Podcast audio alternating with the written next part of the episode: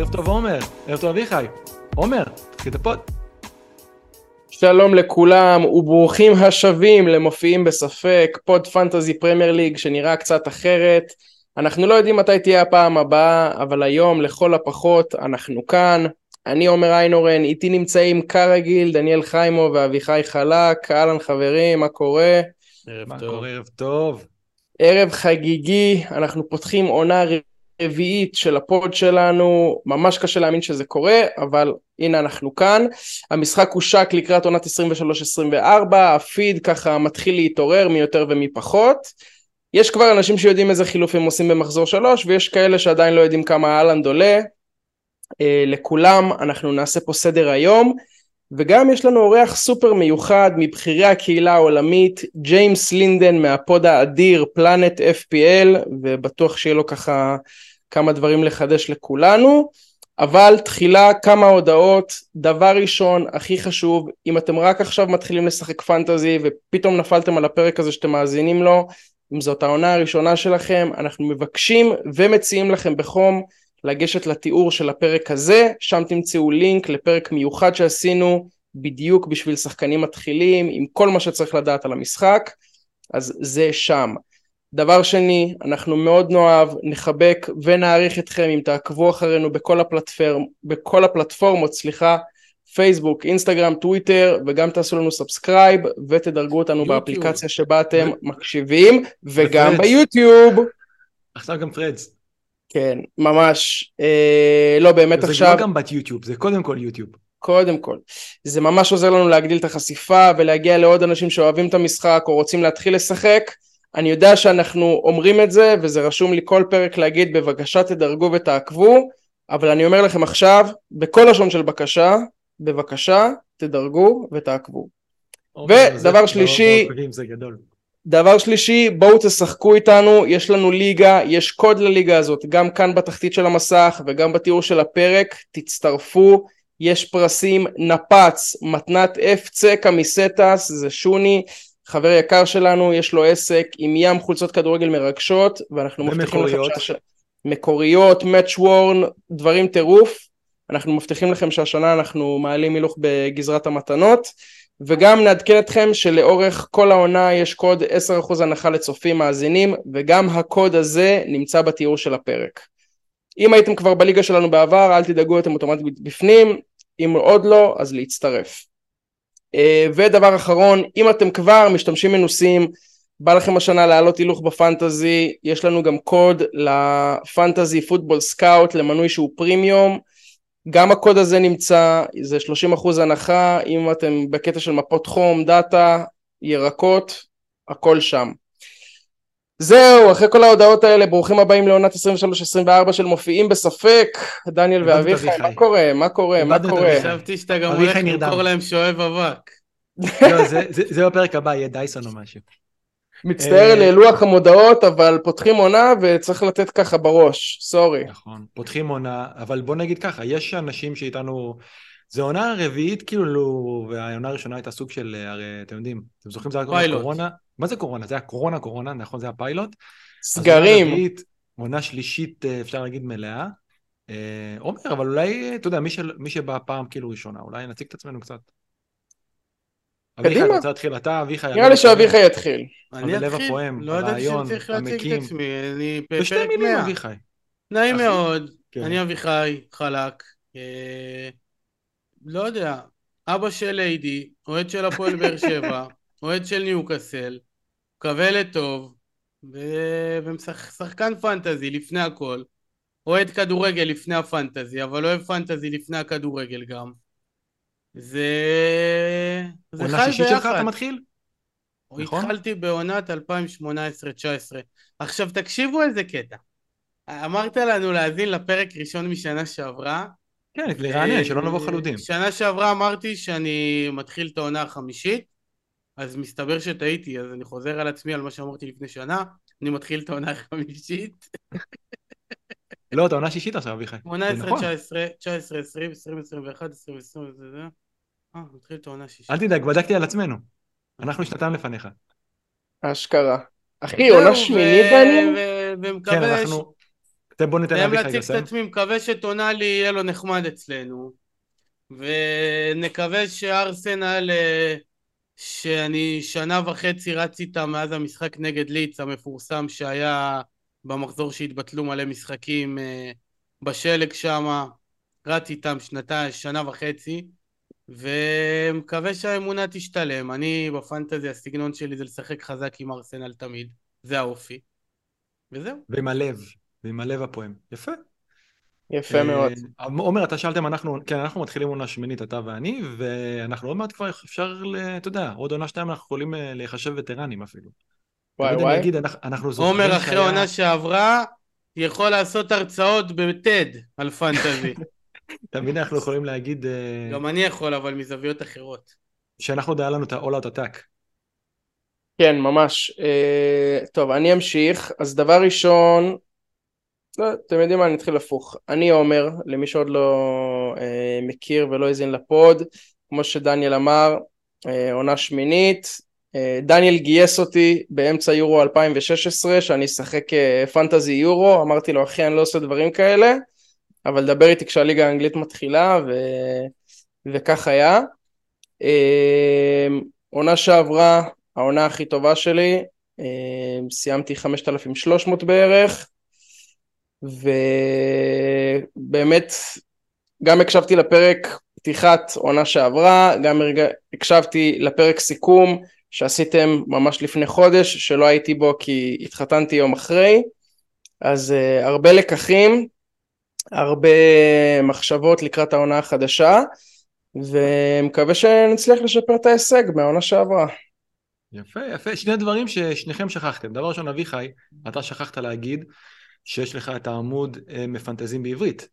העמוד המפורסם שהוא כבר באמת... אה, שכחתי להגיד, שכחתי להגיד. ושכחתי להגיד שעומר מגיש את הפודקאסט הרחובות לא ישכחו, בגלל זה רואים את ההתמקצעות. לא, אבל עומר לא יבוא עכשיו, למרות שהוא יכול... את ההודעות, את המסרים. כן. אתה יודע, אפרופו זה פרק של שנה שעברה, אחי, אני נוסע לעבודה וזה, אני מקשיב לפרק, אני שומע את אביחי מציג אותי, אוהד כדורגל, עסקן כדורגל. איזה עסקן כדורגל, אחי. ועשית, אתה יודע... אמרתי עסקן כדורגל אירופאי, גם אני שמעתי את זה היום. עשית פיץ' יפה, שיקראו לנו לשדר את המונדיאל בקטאר, זה לא עבד. כמעט לקחו את מתן אבל, כמעט, נכון. הוא נורא קיווה שיקחו אותו. אבל כן עשינו גם, עשינו פרק במונדיאל, אביחי ואני. נכון, עשינו פרק מהמונדיאל. עשינו, ונעשה, ונלך, ונגדל, וככל שאנשים אה, יאזינו ויאהבו אותנו וייתנו לנו דירוג ביוטיוב ובאפליקציות של הפודקאסטים, יהיה יותר סבבה, יהיה לנו יותר כוח לדרוש דברים. אמרנו, באלף רשומים עושים פרק עם חליפות. וואי וואי וואי. כן. אז כן, אז עומר צריך, כן, מי שעדיין לא מכיר, אז לעומר יש אה, גם פודקאסט, אה, פודקאסט בת של ה... שלנו. לא, הסכת בת של... קראו לזה. כן, של, אה, של כדור, בוא נגיד זה פרקים על זמנים, ואומן השרשורים, כמובן, שלא נשכח את זה. משם הכל... בדימוס, אחי, אני כבר הרבה כן. זמן... אה, עזבתי את, הכת... את העיתונות הכתובה. כן. עברתי ל... זהו, עוד מעט וידאו. ארכיון המוקלט. טוב, אני אמשיך, נסכם את החלק הזה. אני דניאל, אוהד אה, ליברפול, אה, יש לי גם חשבון FPL רביי בטוויטר, אה, עד לפני שלוש שנים הייתי שחקן פנטזיק טוב גם, שלוש שנים האחרונות פחות. וזהו, אנחנו מתחילים פה, באמת, אני גם כן, כמו אומר, עונה שמינית אנחנו מתחילים, והמשחק נהיה קשה משנה לשנה, אז ככה, מי, ש... מי שמצטרף השנה, זה מגניב, כי עדיין לא יודע כמה זה קשה, אבל אולי תהיה לנו עונה קצת יותר נורמלית מהעונות ה... היה לנו שלוש עונות, כאילו, יש אנשים שלא מכירים עונה נורמלית. אכן. כשהיו, כשהיו עונות נורמליות דווקא הייתי בסדר. אז אני מקווה שתהיה עונה נורמלית, ואחד הדברים נראה לי שצריך אה, לחפש אותם זה... כל הזמן אני אומר את זה, לחזור לתמימות. כי דווקא כשהיה לי את התמימות הזאת, שידעתי פחות, איך, איכשהו הצלחתי יותר. אז זה משהו שאנחנו כל הזמן מחפשים. אה, זהו, מה נעשה היום? עומר, היום אנחנו, עוד לפני שיש לנו את האורח שלנו, שזה יהיה מגניב, ו... שגם אני עדיין לא יודע מה לצפות מזה, כאילו, היה לי קשה היום, התקדמתי כאילו לפרק, ואיפשהו היה לי קשה להתרגש. על מה מדברים? על מה מדברים? אין בעיה, אנחנו נמצא מספיק מה לדבר איתו. ברור, אחי, אנחנו רק... תגידו רגע, בואו נתחיל רגע, בואו נתחיל. משהו. היום אנחנו יום אה, שני, עשירי לשביעי. האפליקציה הושקה לפני חמישה ימים ביום רביעי. המחירים הושקו, נכון? האפליקציה עלתה, סליחה, ביום, כן, ביום רביעי האפליקציה עלתה. יום רביעי, נכון. כן, כן, הייתי באזכרה בבית כנסת, אה, וזה בדיוק עלה. בתפילת מנחה, וזה גם יביא לי את העונה הטובה שהתפללתי בזמן הזה, אה, לעילוי נשמת. לא משנה. אה, מה שרציתי להגיד זה שהאפליקציה עלתה ביום רביעי, היום אנחנו ביום שני. כמה ישבתם על, ה... על המחירים, על השחקנים, על האסטרטגיות, על האפליקציה, כאילו, עשיתם משהו? אני חייב להגיד את האמת, לא, לא ישבתי איזה שעה בטוטל, כאילו, מן הסתם ישבתי על שנה שעברה ולהכין פרק ולהסתכל על, על, על קבוצה שלי, וגם מי ששאל אותי, לא, אה, מוקדם מדי. אנחנו עם סגלים, אה, לא יודע אם חצי סגורים, כאילו, או, או בוא נגיד החדשים שצריכים להצטרף. הקבוצות רק עכשיו, בימים האחרונים, מתחילות אה, משחקי אימון, אז אנחנו לא באמת עדיין יודעים מי עולה בהרכב. אני זוכר שכאילו לפני שנה דיברנו, אמרנו, אם מרטינלי עולה הרכב, אני שם אותו. זה דברים שאנחנו עדיין לא יודעים איך אה, הרבה פעמים כאילו יראה הרכב, יש לך שחקנים בגולד קאפ וכאלה. אז סטו, רק אביחי, לפני שבוע יש לי קבוצה סגורה בטון, הכל בסדר. אני לא, לא משנה כלום.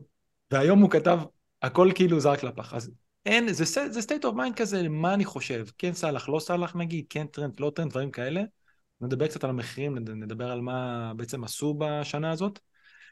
אה, אבל מעבר לזה, לא, לא הייתי נכנס לרזולוציות של יותר מזה. הרזולוציה היחידה זה, אני הולך על זה הלנד פלוס, כאילו יש לי סאלח וטרנט או, או בלי, גם לשים את זה איפשהו בראש, לא מעבר לזה. אני כמוך דניאל, אני כמוך דניאל, אני... אז אני על ממוצע... אתה אנחנו יודעים מה אתה, אל תגיד לנו מה אתה, אתה כבר כל הטוויטר, אתה עם נקמבה, אתה בודק מה איתו. אני ממוצע די. בשבוע האחרון, בשבוע האחרון, זאת אומרת שזה רק היו חמש ימים, כן? חמישה ימים. בשבוע האחרון אני ממוצע שבועי של ארבע שעות, אז זה אומר שאני יותר מארבע שעות ביום באפליקציה. אללה יסתור. לא אני יודע את כל המחירים של כל השחקנים בכל הקבוצות כבר, ואני הבנתי את ה... מי נגד מי, מה, מה השאלות, מה התהיות, מי ועוד מי שווה למי ועוד מי, אם מוותרים על מי, מה אפשר להרוויח ולהפך. אז, אה, אז בוא. מה, ש, מה שיפה באביחי... עומר, תתקרב קצת למיקרופון ותנסה איפשהו שם טיפה להנמיך, שלא יהיה לנו... לא לצעוק. ש... לא, לא, זה ש... לא בקטע של לצעוק, תוריד בהגדרות טיפה את, ה... את הסאונד. מה שיפה באביחי זה חלוקת הכוחות לאורך העונה. היא ניכרת. תשמע, הבן אדם התחיל ב... על... שבתחילת חודש יולי הבן אדם מפרפר כבר ב-272 קילומטר, קילומטר לשעה. אחי. רגע, תוריד, עוד... כן. לא סתם מפנטזים בעברית זה עמוד הטוויטר, העמוד בכללי הישראלי הכי חזק. זה היופי, לא זה הקסם. לא בכדי, אנחנו עובדים קשה, אנחנו זה אני, בשביל ציבור הקוראים, בשביל להנגיש את הידע, בשביל להראות את האופציות. אה, אבל אתה מנגיש להם רגשות, אביחי. זה מה שאתה אה, מנגיש להם. אני לא בטוח, מה למה? אתה מנגיש להם מבט. מה זאת אומרת? אה, לא, אתה יודע, להיות בוט ולהגיד, זה עולה ככה, ואם נעשה ככה זה... אני לא אמרתי את זה בתור משהו שלילי חלילה. לא, מה זה מנגיש רגשות? זה מעלים תכנים, מעלים שחקנים, פוגשים אותם, מתראים, עושים חילוף פה, עושים חילוף שם, מבינים איך נראית הקבוצה ככה, ואיך נראית אחרת, ומה כן אפשר להכיל ומה לא. הרי בסופו של דבר המטרה היא שמחזור ראשון יתחיל, ותגיד וואלה עשיתי כל מה שאני יכול, ומעכשיו שיהיה בהצלחה. אבל אביחי, באמת אני שואל אותך, וזו שאלה שאני שואל אותך כבר כמה שנים. אתה תחליף הרכב יום לפני שהליגה מתחילה. אז מה אתה עכשיו מפרפר על זה? אני לא אחליף הרכב, אני אחליף שחקן. אני לא אחליף הרכב. אני, אני, אני אסגור לך, אני מבין את העניין הזה. זה לא אבל שאם עכשיו הוא לא יעשה כלום, אז הוא פשוט יחליף שחקן. זה, זה מה שנקרא, אתה יודע, אה, תוך כדי תנועה זה איזשהו work in progress, אתה יודע, זה משהו כן. שנבנה לאט לאט. הוא לא יכול לבוא ובום. הוא לא יכול. זה, הוא צריך אני את זה, בכלל, הוא צריך את השיתוף הזה. אני באתי להגיד דניאל שאני כמוך, אני עד אתמול שככה התחלתי להתרגש לקראת החזרה שלנו, אמ, לא נכנסתי לזה יותר מדי בכלל, מחירים בנגיעה, בטח לא לוזים עוד וכאלה, אבל... נכון, זה קצת מוקדם על הלוז לדעתי. אבל כן שמעתי את הפרק סיכום עונה, את הפרק פתיחת עונה מלפני שנה, ו... היה כמה דברים שאמרתי לעצמי, וואלה, כאילו שים לב לזה. אה, מה לשנות, מה להשאיר אותו דבר שאהבתי באיך ששיחקתי שנה שעברה, אה, ובאיך שהסתכלתי על המשחק לפני שנה. ו- וזהו, ואני גם, אני רוצה לראות איך הארסנל נראית במשחקי הכנה, ובכלל, מחר מתחילה עונה מבחינתי, כאילו... כן, יש לך... הייתה לי כזאת עונה עמוסה שנה שעברה, שבאמת הייתי צריך קאט רציני, ועשיתי אותו, ומחר אה, מתחילה העונה שלי עם מכבי חיפה. אז יכול להיות שככה בימים הקרובים דברים יתחילו לזוז גם בגזרת הפנטזי. טוב, יאללה, אז בואו בוא נצלול כבר למה שהכנו היום, זה לראות את התמחור החדש של שחקנים. אם זה די בנוי על כל מיני טבלאות של הפרק אה, האחרון מהעונה הקודמת, בואו נראה את הניקוד של השחקנים, ומה זה עשה בעצם לניקוד שלהם. אה, סליחה, הניקוד שלהם, איך דניאל ישר צולל לעסק, אה? יש לנו, יש לנו בן אדם מתחמם על הקווים, אביחי, אני לא רוצה לייבש אותו. אמ, אז בואו בוא נתחיל פה, יש לנו פה את כל העמדות, אה, אנחנו רואים כאילו את הניקוד של... אמ, דבר ראשון, אנחנו רואים שהשישה הראשונים, שישה שחקנים עברו את ה-200 נקודות, לא יותר מזה.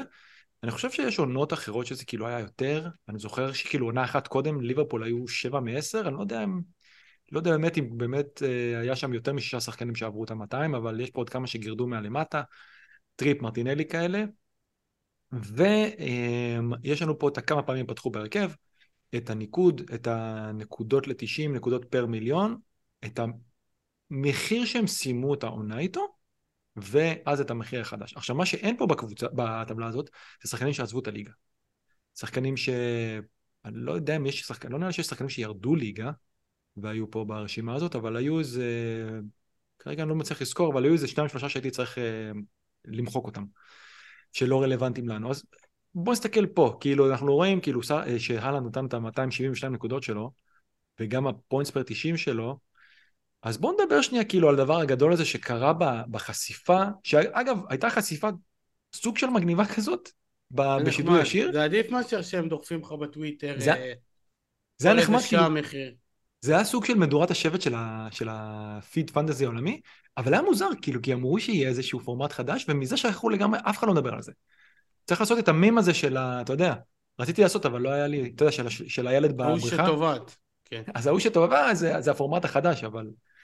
תראו, אני הופתעתי מאוד.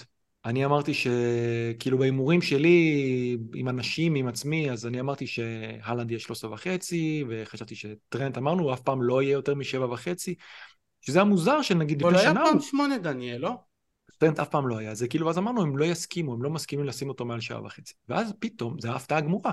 אתה אומר, וואו, הלכו על הלנד 14, הם הלכו פה כאילו אקסטרה מייל, אוקיי, סאלח 12 וחצי זה הגיוני, טרנט 8, וואו, זה היה מפתיע. ואז אתה אומר, הם עשו פה איזשהו צעד בשביל לתת לנו על מה לחשוב, בשביל שיהיה לנו התלבטויות. אבל שנה בשביל... שעברה דיברנו על זה שהם רוצים שחקנים חדשים, אז הם אה, נכון. מקלים. אז מה הם עשו?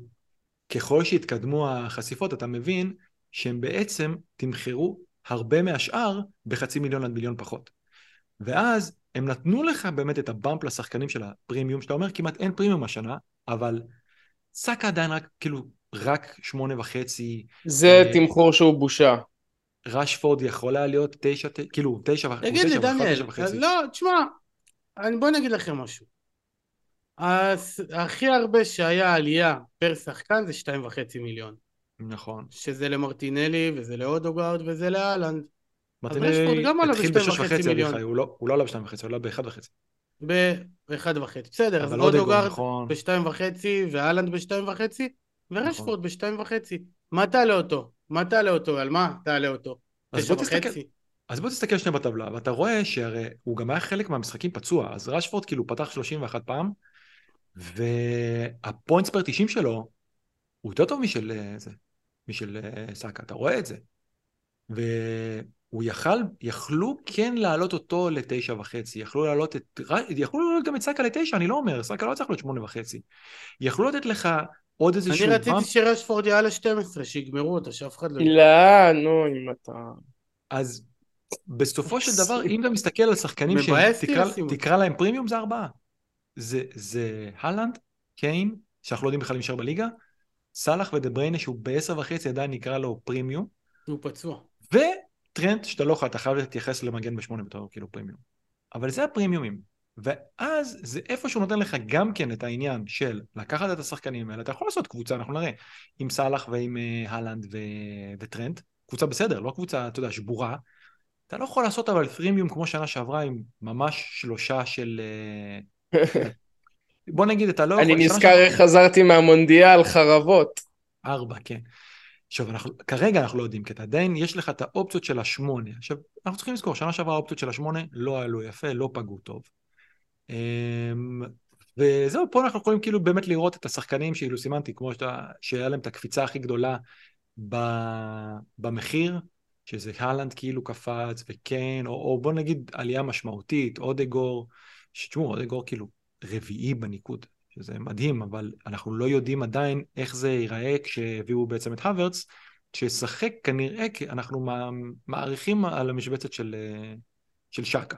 יכול להיות שהוא גם עשה אובר פרפורמינג בעונה האחרונה, ראינו, היה כזה כמו בורמן, שאתם יודעים, עשה אובר פרפורמינג, עלה לשמונה וחצי, וירד. ונגד שזה שונה. כן. עוד אוגרד זה מספרים של דה בריין, הוא הביא את זה תמיד נראה לי. יש לנו את ברונו שירד לשמונה וחצי, אנשים הרימו גבה, אין מה להרים גבה בעיניי, כי אנחנו, יש לנו בראש כאילו ממש ממש חזק את העונה שהוא דפק איזה 244 נקודות, לדעתי זו הייתה עונת קורונה, בלי קהל, ומאז הוא עשה 170 ומשהו וה-150 ומשהו. וצריך להבין, כאילו, 150 ומשהו, אני חושב שזה ראיה עשה בעונה האחרונה. או אפילו יותר, לא, ראיה... עונה לא טובה. ראיה עשה יותר. ראיה, יש לנו אותו פה, עשה 166. 150 זה אמבומו. אז צריך להבין, הוא, ברונו קיבל תמחור שכרגע, לפני, לפי שתי העונות האחרונות, ויש לו שלוש עונות מלאות, הוא הולם את, ה, את ה, מה שהוא נתן. את מידותיו. יש לו שלוש וחצי עונות, באחד וחצי הוא היה גבוה מאוד. נכון, באחד וחצי, חצי עונה פצצה, אבל שוב, זה היה עונה וחצי של ריסטארט uh, וקורונה בלי קהל. בשתי עונות עם קהל הוא, אתם יודעים, גם יונייטד, או שהוא לא היה, בוא נגיד, זה שבסופו של דבר הוציא לפועל. אז כרגע אני לא חושב... הוא בטח על פנדלים. נכון, נכון. אני לא חושב אבל שהוא כאילו כזה תמחור גרוע, יש לנו, אנחנו רואים עדיין למטה אחד כמו סון, שגם קיבל דרופ מאוד רציני, הוא לדעתי התחיל ב-12, את העונה האחרונה, הוא סיים אותה ב-11 וחצי, הוא ירד עכשיו ל-9, ואנחנו רואים שבאמת הפוינטס פר מיליון שלו היו הכי, הכי גרוע, וגם הפוינטס פר 90 שלו לא היה משהו. אה, זה אחד השחקנים שהכי מעניינים אותי בפרי סיזן, שתדע. כן, זה מאוד מאוד מעניין, במיוחד מה קורה עם קיין, ואם הוא נשאר או לא. ברור. נוכל לדבר עם זה קצת יותר עם uh, ג'יימס ולשאול אותו. בואו נתקדם, נראה את זה לפי uh, תפקיד, נתחיל דווקא עם החלוצים, נתחיל מ, uh, כאילו מההתקפה. יש לנו פה, אנחנו רואים ארבעה שחקנים ששינו להם תפקוד, שמופיעים פה, הם בומו, uh, ג'ונסון, הוורץ וז'וטה. ז'וטה זה מוזר, לא הבנתי, עושים איתו נדנד כל שנה, חלוץ, קשר, אני לא מצליח להבין למה שמו אותו. הוא רק פצוע כל הזמן. לא הבנתי את זה. מאוד מעניין אותי, ג'וטה, מה קורה איתו. כי אם בעיניי... האוטורו מברנדפורד נשאר 5-0 וזה יכול להיות שיחוק. מי? אתה לא מכיר אותו? וואטרה, הוא טוטרה. מכיר אותו? אה, נכון, ראיתי את הציוץ שלך. ג'אנגו, ג'אנגו קוראים לו. ג'אנגו, ג'אנגו. ג'אנגו אנצ'יינד. מה שמעניין את האנשים זה השחקנים של החמש, של החמש וחצי, של השש, החלוצים הזולים, הקשרים הזולים. הרי מי שמשחק ותיק הולך שבעה שמונה טמפלייט ורוצה, וצריך לשים שתי דיפרנציאל, אין מה לעשות. ופה זה בא לידי ביטוי, הפגרה זה האינסיסואים, וה, והשחקנים האלה, כל מיני, אתה יודע, ווילוקים וגורדון, השחקן המצטיין של היורו עד גיל 21, וכהנה וכהנה, ודקלן רייס, ו... אתה יודע, עומר, אני, אני כותב פה את אביחי, מה היה מאוד יפה עכשיו הוא דיבר על השחקנים האלה, אני קצת עברתי על הפריסיסן של השנה שעברה. מה היה... ועל מירון. ה... כן, בדיוק. זה, זה מה שרציתי להגיד. היה פרק עם שרון דוידוביץ', שהוא אמר, הוא בדיוק עכשיו, כמו שהוא אמר עכשיו אביחי, הוא אמר, מה עם ההתרגשות, אני רוצה לראות את אלמירון אצלי בקבוצה, ושרון אמר לו, אפילו אימא של, אפילו אימא של אלמירון לא שמה אותו, הוא מתחנן כן. בארוחת שישי, שימו אותי, והיא אומרת לו, אין מצב, סוג בני לא שמה אותך. זה, וזה לזכותו של אביחי, אביחי היה הראשון לגמרי שם על הרכבת הזאת. יש לו הרבה רכבות שלא מגיעות לשום מקום, הרכבת הזאת הגיעה... הרכבת של אהרונסון. כן, יש גם כאלה רכבות שהן מתרסקות בדרך. מה זה רק, זה, זה כמו הרכבת שבונים בתל אביב, שכל שנה אומרים עוד שנה. כן. איי איי איי, רכבת תופת. עכשיו תראו. גם יש את צ'לסי, ששחקנים של הזולים והם אנומליה בשלב זה. אם נכון. יהיו טובים, הרבה ילכו עליהם. נשמור את זה קצת, שנראה מה קורה איתם בפרי סיזן, כי זה באמת חידה מאוד מאוד גדולה. אני, הפנים אה, מחכים לטורניר אה, ארצות הברית הפתוחה, יש אליפות ארצות הברית, של הפרמייר ליג. שש קבוצות. מי זה, אנדרה אגסי שם משחק? לא, פיט סמפרס ובוריס בקר. ז'וסטין הנין, אחי. ראיתם את הציוצים שלי אתמול על הידיים הקצרות של ויקטוריה אזרנקה? אין, זה לא מראה כלום. לא מראה כלום, לא מראה כלום. באמת, יודע איך, אביך, אתה נגעת פה במשהו, אני חייב להגיד לך, אתה נגעת פה במשהו ממש, אני מרגיש שהטוויטר הולך באמת בכיוונים לאיפה שהיה פייסבוק, אולי צריך להגיד לאנשים, תפעילו התראות. לפני... תפעילו התראות. אני יש לי התראות עליך, אביחי, וזה מצחיק. לפני שבועיים עשיתי שרשור על, אה, על אה, שחקני טניס, שרשור ממש מושקע של טניס, על אה, משהו שהיה פעם בווימבלדון לפני עשר שנים, על איזה יום מיוחד. והעליתי שרשור, השקעתי, ישבתי שעתיים. אחרי ארבע שעות אני נכנס לטוויטר, רואה לייק אחד על הזה הראשון. אמרתי, בני זונות, אף אחד לא אהב את זה. זה לא... שיתפתי את זה, רשמתי, יא בני זונות, אני משקיע. אין, אנשים לא ראו. זה לא העניין של הלייקים, אביחי. יש... האלגוריתם, אחי, האלגוריתם מתחרפן. עם הרבה מאוד לייקים ושיתופים, אבל אתה רואה לפי החשיפות שזה, שזה עדיין לא שם. אבל אולי, בוא, אולי יום אחד נקנה וי כחול בסוף, אבל אתה יודע מה הבעיה עם וי כחול. בשנייה שתוריד אותו, כלום. אין סיכוי שיראו איזשהו ציוץ שלך. אז אנחנו לא קונים וי כחול בתור, אה, בתור עיקרון, נכון? יאללה חברים, אנחנו יאללה. פוד פנטזי, לא פוד טוויטר. אז תשמעו, אה, רוב החלוצים פה אנחנו רואים כאילו כולם בשמונה כזה, המעניינים לפחות, שזה וודקינס ווילסון, שאנחנו צריכים לראות אם הוא פותח או לא. אה, אני שמתי פה את ינאצ'ו כבר בפורסט, זה לא, אני חושב, זה לא רשמית 100%, אבל זה כנראה שם. ינאצ'ו עובר לנוטינגרם פורסט? לפי מה שאני מבין, הוא סיכוי מאוד מאוד טוב.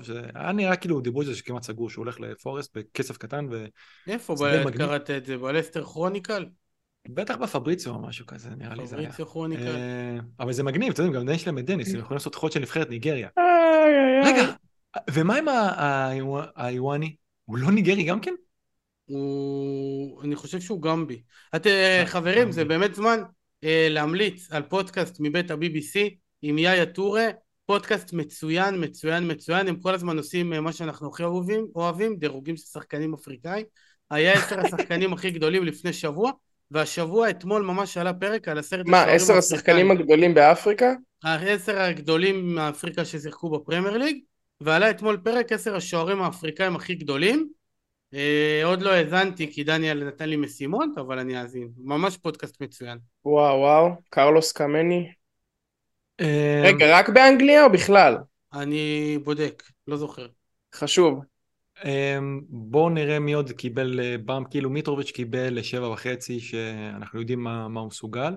ג'זוס נשאר שמונה. ניגרי, כן, היוואני ניגרי. וואו, יכול להיות להם שלושה חלוצים של ניגריה? זה מטורף.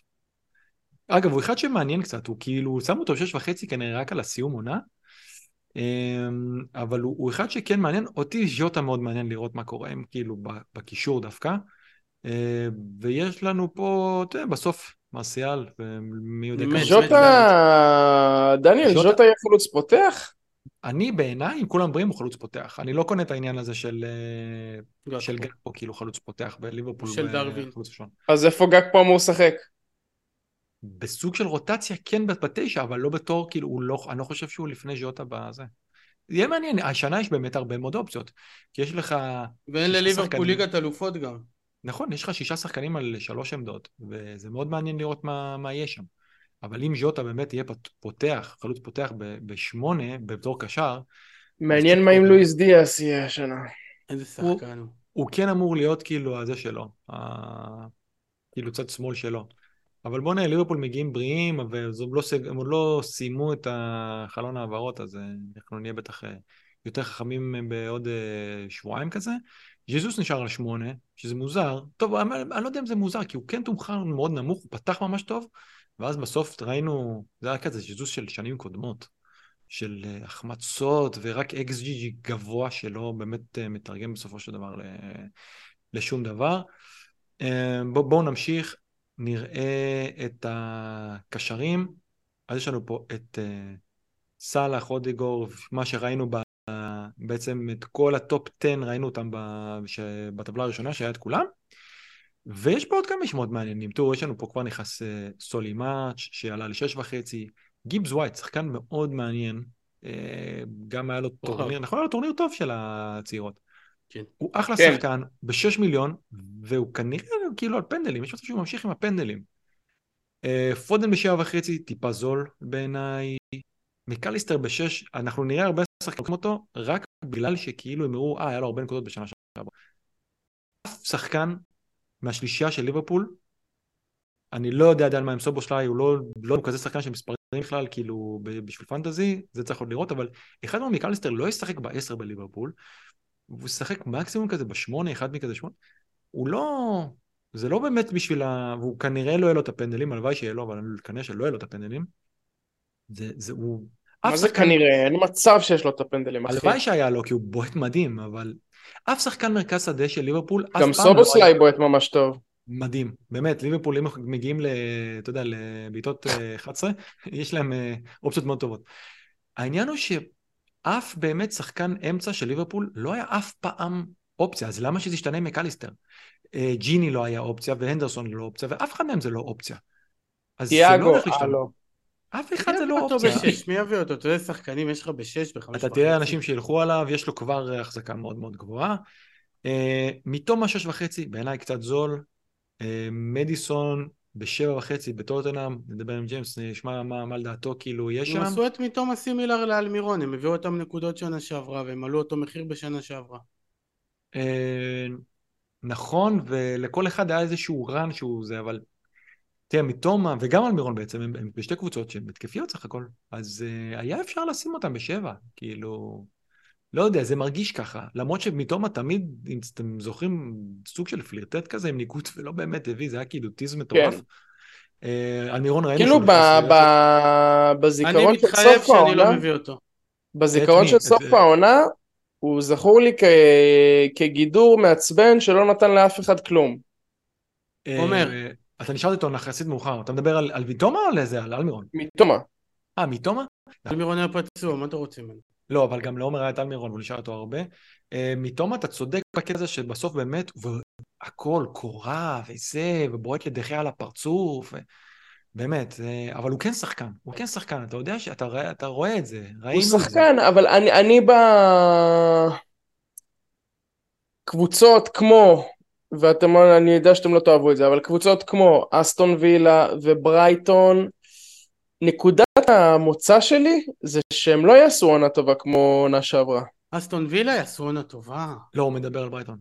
אני מדבר על לא? שתיהן. אה. כי... גם ברייטון, למה לא? אח, ש, שיצליחו, אני פשוט... לא, אני לא אכפת לי שימותו, אבל... אני יוצא מנקודת הנחה שלא יודע, שתהיה איזושהי רגרסיה ל... למקום האמיתי שלהם. אבל עומר, אבל עומר אחי, הם קבוצה שהריצו שחקנים, הם הצליחו איתם, הם התחזקו, הביאו עוד שחקני חיזוק, אף אחד לא עזב אותם. לא הלך מקליסטר, מה לא הלך? אה, הלך מקליסטר, בסדר. בז'ואר פדרו. בסדר, שוב, אחי, יכול להיות שזה יכול ללכת לשני הכיוונים. אה, לא יודע, לצפות משחקן כזה שייתן מה שהוא נתן עונה שעברה, לא, סולי מרץ' אחי, או פסקל גרוס שייתנו עונה כמו שהם נתנו שנה שעברה. לא, אני רק, אתה צודק. אני לא הייתי בונה על זה. נכון, אבל לצ'אנס את פרגוסון בשש, או את אנסיסו בחמש וחצי, או את סרמיינטו כקשר אחרון. אנסיסו רק על הגול שלו בסוף העונה מגיע לו להיות בכמה קבוצות. או את סרמיינטו בארבע וחצי קשר אחרון אם ישחק. או כן. את, uh, אתה יודע, עומר, לגבי מה שאמרת שלא היית בפנטזי, אתה לא יודע אחוז ההחזקה של שחקנים כרגע, נכון? לא. אין לך מושג? יופי. אה, מקום. מקום, ראשון אתה, יודע מי סביר להניח, נכון? אהלן 85 אחוז, בסדר? מי אתה חושב שמקום שני? מכל הליגה. טריפ. סטופיניאן. סטופיניאן. סטופיניאן. 51 אחוז. תן לו, תן לו, כן. דני. אוקיי. סבבה, ומקום שלישי 50 אחוז סאקה, והם היחידים שכאילו 50% ומעלה. אהלן, סטופיניאן וסאקה, שתבין. יפה. סטופיניאן אה, מצדיק? לא יודע. אני גם לא בטוח, תכף כשאני מגנים אבל אפשר ללכת נגד 50 אחוז, למה לעשות לעצמנו את זה? לא. מגן, זה לא אהלנד, זה על מגן, אני לא בטוח שזה, אבל... הלו, בגלל זה פתחנו עונה עם לוק שו שנה שעברה. או עם קנסלו, אני ואתה פתחנו עם קנסלו. העניין הוא שאני באמת לא יודע איך קבוצות של אמרי, כאילו עושות בליגה כשיש להם את ה... לא, לוק שואו היה לפני שנתיים פתחנו איתו. כן, נכון, היה לפני שנתיים לדעתי לוק שואו. אבל אני לא באמת יודע איך, אה, לדוגמה, עושות קבוצות של אמרי בליגה, שהם, אה, כאילו יש להם שתי מסגרות, יכול להיות שהם מאוד מאוד יצליחו באירופה, וזה קצת יקריבו את הליגה, ראינו דברים כאלה בעבר על קבוצות. בסדר, אף אחד לא רלוונטי אה, לפנטזי. שוב, הסגלים עוד לא סגורים, בעניין של ברייטון, צריך לראות איפה יהיה קייסדו בסוף החלון הזה. כמה עולה פאו תורס? הוא עוד לא עבר. מי זה? הבלם החדש של וילה, אביחי, כן, הגזמת. הוא עוד לא עבר רשמית, אז זה לא... הוא עוד במשחק. הבנתי. אמ, אבל אה, שוב, תראו, יש פה את הקטע גם של אה, איזה, שבעצם קיבל את החצי מיליון מעל אה, אוליסה. מגיע לו, מגיע לו. ואני לא בטוח, אגב, זהה לו במשחק. זהה לו במשחק כרגע, הוא לדעתי בלי חוזה. יש לו, יש לו הצעות מכמה קבוצות, כולל מפאלאס. מילציו, לא יודע, דברים מוזרים כאלה. כן. אמ, ובלי לקרוא אני גם אומר לך שזה בשקטש. יכול להיות, לא יודע, ובסעודיה וכל מיני כאלה, אז uh, זה יהיה מעניין, כי בסופו של דבר רועי אויטסון נשאר שם, כאילו הוא חזר מפרישה והוא זה, זאת קבוצה מעניינת בעיניי, העונה. העניין של uh, השחקנים של, מאוד מאוד קשה לי כרגע להגיב, היו שאלות כאילו על השחקנים של סיטי, אני לא יודע, כי דה כנראה לא פותח את העונה, יש סיכוי מאוד טוב שהוא לא פותח את העונה. ופודן כאילו רק בשעה וחצי, מה אחרי זה אני לא בטוח שהוא נשאר שם, יש מצב שפתאום הוא יעבור לסעודיה או משהו כזה. ברנרדו זה דיבורים על סעודיה, אני לא בטוח בזה, אני לא קונה את זה עד כדי כך, אבל מי יודע? הוא תמיד עושה קולות שלו רוצה לעזוב, בסוף הוא נשאר. אשתו תמיד מתלוננת שלא טוב לה בסיטי, במנצ'סטר הוא יעבור לסעודיה, מה הוא יעשה שם? תנו להם ליהנות כבר. אה? אין לי מושג. אה, שתלך למיאמי. אמ, למה? אז... מה? למה? מה? הוא פעיל, הוא טוב, הוא כוכב בליגה, למה שילך למקומות האלה? אני גם לא מבין את זה, באמת שלא. ובסוף אבל כנראה עדיין אנחנו כולנו נבחר מאותו פול הזה של השמונה, עוד אחד כזה של השש וחצי, או זה שזה, כאילו אם זה כן אז זה מתומה בגלל ההתחלה לא. בהתחלה. וואלה לא, וואלה אביח... מתומה לא בחירה שנייה שלי בשש וחצי. אביחי אמבואמו בטון. מה פתאום? איפה, נראה לך? תדעו לכם, אני חייב, בסדר, דבר שהם יהיו חלוץ. הם בואמו 30 אחוז החזקה, עומר, הוא יענו מוחזק של החיים. תראו, אמר... 28 אה, אחוז. כי אנשים חושבים שהוא ייתן את הגולים של טוני. אני לא מביא לא את אמבואמו, הנה מעכשיו פרק ראשון של העונה, העונה מתחילה עוד יותר מחודש, אני מתחייב, גרנטי, לא מביא לא את מיטומה, ולא את שואו, ולא את אמבואמו. עכשיו אני יודע שלאביך יש מקום לעוד 12, עוד 12 שחקנים בקבוצה, השלושה האלה בטוח יהיו. לא, תחזור, תחזור, רימיינד בי, רימיינד בי, כמו שאני עושה בטוויטר. אמבומו מריח לי שזה, ה, אתה יודע, הפדרו נטו סלאש אה, בליון ביילי של העונה הזאת. פדרו נטו עולה חמש וחצי, אפשר להביא אותו בכיף. נכון. עוד פעם זה. הכי מגעילה בליגה. אמבומו אבל אני לא בטוח, כאילו שמו אותו קשר ואתה אומר וואי הוא צריך לשחק לזה, אבל אולי הוא לא, אולי הוא לא יהיה כאילו חלוץ, אולי הם יביאו חלוץ. אולי הם לא יישארו רק איתו ועם ההוא שאגר. אנשים לא יישארו איתו אם זה יהיה המצב. אה, מה עם לא וויסה? וויסה חלוץ, עולה שש, פצצה. אתה יודע מה? בואנה, הבאת פה זה, עכשיו לא שמתי לב. קלברט עולה שש. קלברט מחלקים אותו בחינם, נו, למי שרוצה. כן, קח וויסה, קבל קלברט. יאללה, בואו בוא נתקדם, נראה את המגנים. רק משהו קטן נוסף על ברייטון, אמ, השחקן הכי יקר שלהם עולה שש וחצי. ויש להם uh, בקישור והתקפה שחקנים מעניינים בכל קטגוריית מחיר. זאת אומרת, יש להם ארבע וחצי, יש להם חמש את ג'או פדרו, יש להם חמש וחצי את אנסיסו, יש להם שש נקודה אפס, אה, לא נראה לי בעצם שש נקודה אפס, אבל יש שש וחצי את uh, מרש ו... וגרוס. שש וחצי, זה שוב, אנחנו צריכים לראות איך הם יראו, ובעיניי קייסדו, אם הוא נשאר שם או לא, זה משפיע. אה, סליחה, בטח שש ושש, בשש פרגוסון, חלוץ. אה, נכון. יש ארבע וחצי סרמייטו, חמש וחצי, חמש וחצי ז'ואר פדרו, שזה גם מעניין. בואו נראה את נכון, המגנים. יש לנו פה את, אה, שוב, את מה שראינו, כאילו טריפ וטרנד ובן ווייט בחמש וחצי, גמרו את השחקן, הוא לא, אתה לא יכול, כאילו, שמת את בן ווייט בחמש וחצי, שגם ככה שנה שעברה גבריאל היה סוג של האופציה היותר טובה, ומי שרצה לחסוך הלך על בן ווייט. אז עכשיו יש לך את זינצ'נקו וגבריאל בחמש, ובן ווייט בחמש וחצי. סתם גמרו את הילד. כן, חדל להיות. תראה, רואים זה פה בפוינטס פר 90 שלו, שהוא מאוד מאוד גבוה, ופוינטס פר מיליון גם. אבל זה, זה טמטום, זה גמר אותו. בסוף הרשימה אנחנו רואים כאילו את סטונס, שגם פתח ממש מעט, וגם הפוינטס פר מיליון שלו מאוד מאוד מאוד נמוך בגלל זה, אבל הפוינטס פר 90 שלו גבוה, תמיד איתו אנחנו יודעים שזה העניין של הפציעות, אבל אם הוא ימשיך לשחק במיקום הזה שהוא שיחק בחמש וחצי, הוא יכול להיות אחלה אופציה, אבל אנחנו צריכים לזכור, אחד כמו פפ ממציא את עצמו כל שנה מחדש. אנחנו לא יודעים באמת איך זה, איך זה יהיה השנה. אה, שוב, מה אפשר לראות פה שמות כמו דלות בחמש, זינצ'נקו כאילו בחמש. אה, אחד כמו שו, כן, הוא כן תומחר נמוך מדי. כי, כי הוא חמש וחצי לשים אחד כמו שו, שהגנה שאני חושב, הרי הם הביאו הכי הרבה קלין שיט ב- בליגה, נכון? דחיה קיבל את ה... ובוטמן ארבע וחצי זה גם תמחור בעייתי. מאוד. הבדל של שני מיליון בינו לבין טריפ זה, זה המון. מה שכן צריך לזכור, בוטמן הרבה ילכו עליו בהתחלה, אפילו שמתי אותו באחת פה, נראה את הדראפט, הם, הם, יש להם רצף משחקים מאוד קשה בהתחלה, יש להם, מתוך החמישה הראשונים יש להם אה, ארבעה זה נגד סיטי, ליברפול, ברייטון ועוד קבוצה אחת, אני חושב, לא יודע, עוד משחק אחד לא, לא כל כך פשוט. אבל גם לא אנחנו קבוצה טובה. נכון, אתם יכולים לנצח את כל המשחקים האלה, אבל אתה לא ממש... לא, לא הייתי, לא, אני לא... לא זועק לך קלין שיט. אסטופיניאן זה אחד של... אם, אם כאילו פתאום קייסדו עוזב, אני ישר יורד מאסטופיניאן. שוב, זה, זה בראש שלנו, זה ה-17 נקודות האלה נגד ארסנל? לא, לא, לא, זה בראש של אנשים, לא בראש שלי. 1-2, הוא לא... הוא, הוא לא יודע אם הוא... כאילו, שוב, הוא יכל להיות חמש וחצי בכיף, על סמך התקרה שלו, על סמך מה שהוא עשה, על סמך מה שהוא שווה. כי אנחנו איפשהו מנסים, אם אתה מנסה לחסוך את הכסף בשביל ללכת על אהלן וסאלח, לא בטוח. Uh, העניין של בודמן אביחי זה פשוט לדעתי כי רצו לתת, uh, ששר יהיה מעליהם, ולא רצו לשים את שר חמש וחצי, שלדעתי, uh, למה, למה לא? אין שום בעיה. זאת אחת ההגנות הטובות בליגה, זה שיש לך שם את, גם את uh, בוטמן וגם את uh, ברן, שאנחנו לא יודעים אם הוא עדיין ישחק. יבוא, יבוא מגן שמאלי.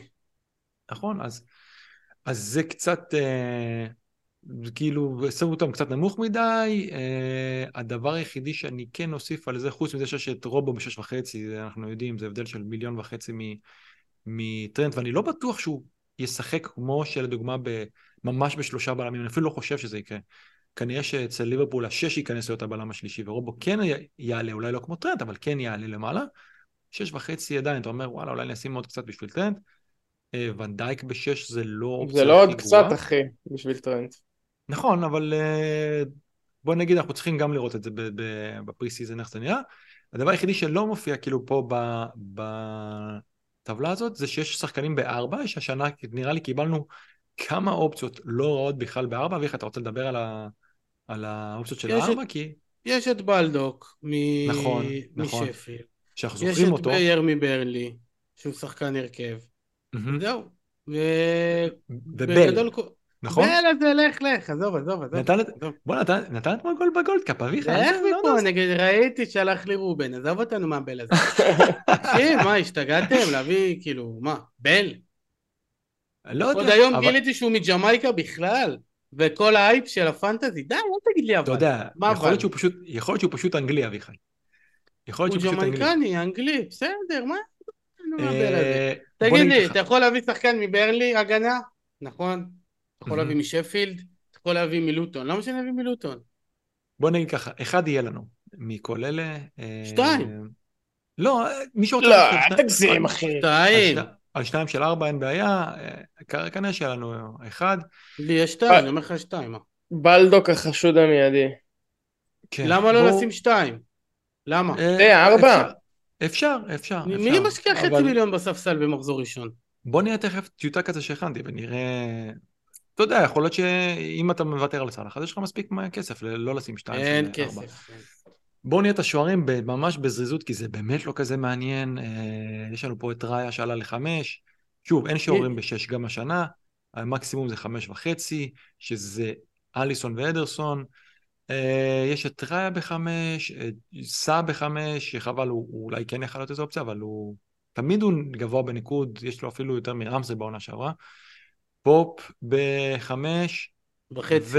ואנחנו... רמסדייל בחמש זה מפתיע. אה, נכון, נכון, נכון, פה בחמש וחצי. רמסדייל אה, עומר השוער עם הכי הרבה החזקה בפער כרגע. וגם אמי מרטינז עם חמש, ואנחנו כנראה נבחר לנו מארבע וחצי, צריך לראות, הלוואי, אני לא חושב שפביאנסקי יאבד את המקום שלו, אבל הוא יכול להיות, אם הוא יאבד את המקום שלו, אז... אז ניקח את אריולה ב-4-0 בכיף.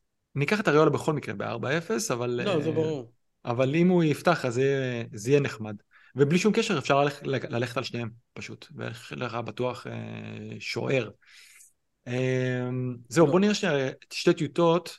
אה, הראשון הזה פה עשיתי טיוטה של סאלח וטרנט, ושוב, לא צריך להיתפס עד כדי כך לכל דבר, אבל אפשר לראות שיש פה אה, שוער נגיד בארבע וחצי, זה סתם, שמתי כזה לנו. קודם כל זה אומר דבר אחד שאתה משחק ארבע ארבע שתיים.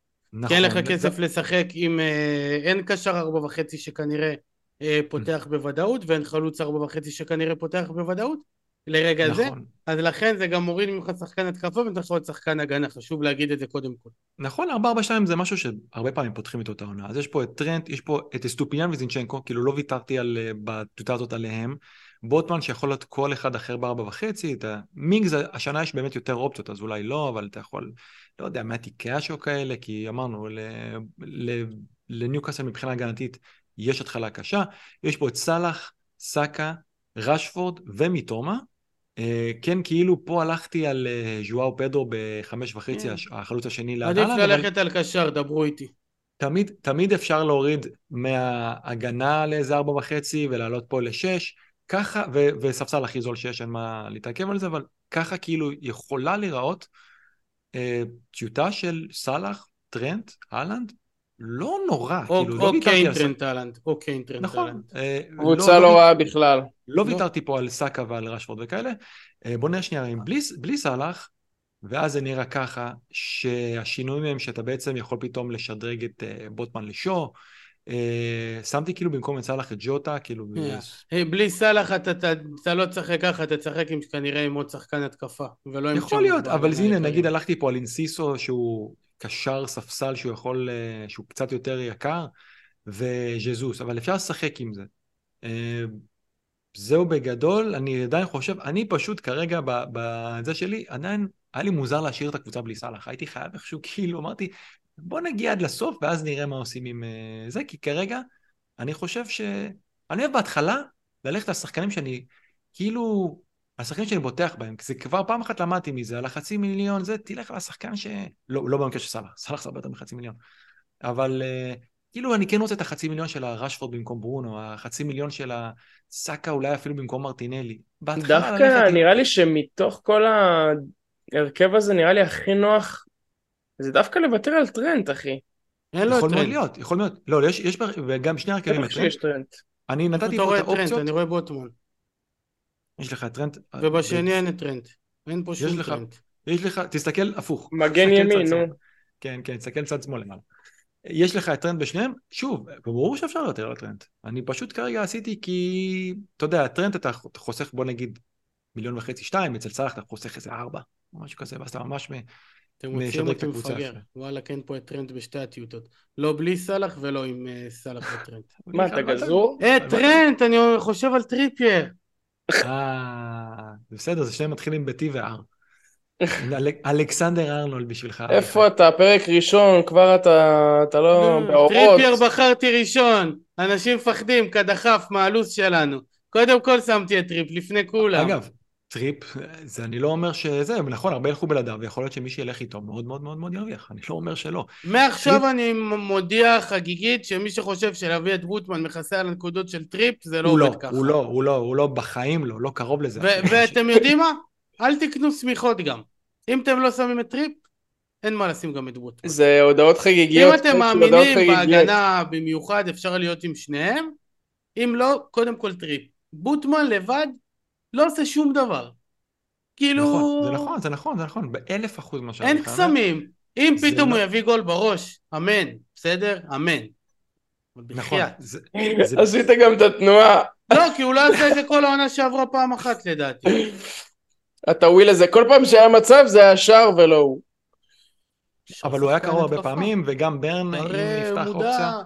אבל אביחי אמר פה משהו, זהב, זה לא יכסה על זה. זה הבדל שתי מיליון, לא יכסה על זה. יכול להיות שמתישהו בעונה הזאת אנחנו כן נגיע לטריפ, הוא ישחק כל משחק, אנחנו יודעים. אנחנו מתחילים איתו. הוא ישחק. אנחנו שונים, יש שונות בינינו. אגב, הוא, אני באמת איתך בקטע הזה, אביחי, הוא איפשהו כן במחשבות שלי, אם בוטמן צריך לשים לב למשהו, שאם אתה מתחיל איתו, יש לו, יהיה לו החזקה מאוד גבוהה. אז אם יהיה לו טוב בהתחלה, תמיד יכול, אתה יודע, יכול לאבד על, אתה יכול לקחת אותו אחרי זה ב-4-2 או 4-3. אני תמיד אוהב, אה, זה משהו ששי סעדון לימד אותי את האמת. להתחיל עם, אה, בכל עמדה עם שחקן הכי יקר שאפשר, כי לרדת זה אפשרי, ולפעמים לעלות ולהביא זה מאוד קשה. נכון. אמ, תמיד, נכון, לרדת הרבה יותר, גם מסאלח, אתה יותר קל לך לרדת ל... ברור. עכשיו, אני, נגיד סתם דוגמה שאני חושב שאני אתחיל בלי סאלח, אז המינימום זה עם רשפורד, שיהיה אפשר לעבור אולי לסון, אולי לאלה של השמונה וחצי. בהתקפה זה גם, זה בעיה, כי אם אתה לא בלי סאלח ובלי קיין, זה בעיה. יהיה קשה להגיע אליהם אחר כך. טוב, חברים, אני אומר נעשה דבר כזה, נסגור את החלק הזה סטופ, של, סטופ, ה... סטופ, של הפרק, סטופ, סטופ, ונעלה את האורח שלנו, אנחנו, מה, שלוש-ארבע שניות אנחנו חוזרים, כן? יאללה.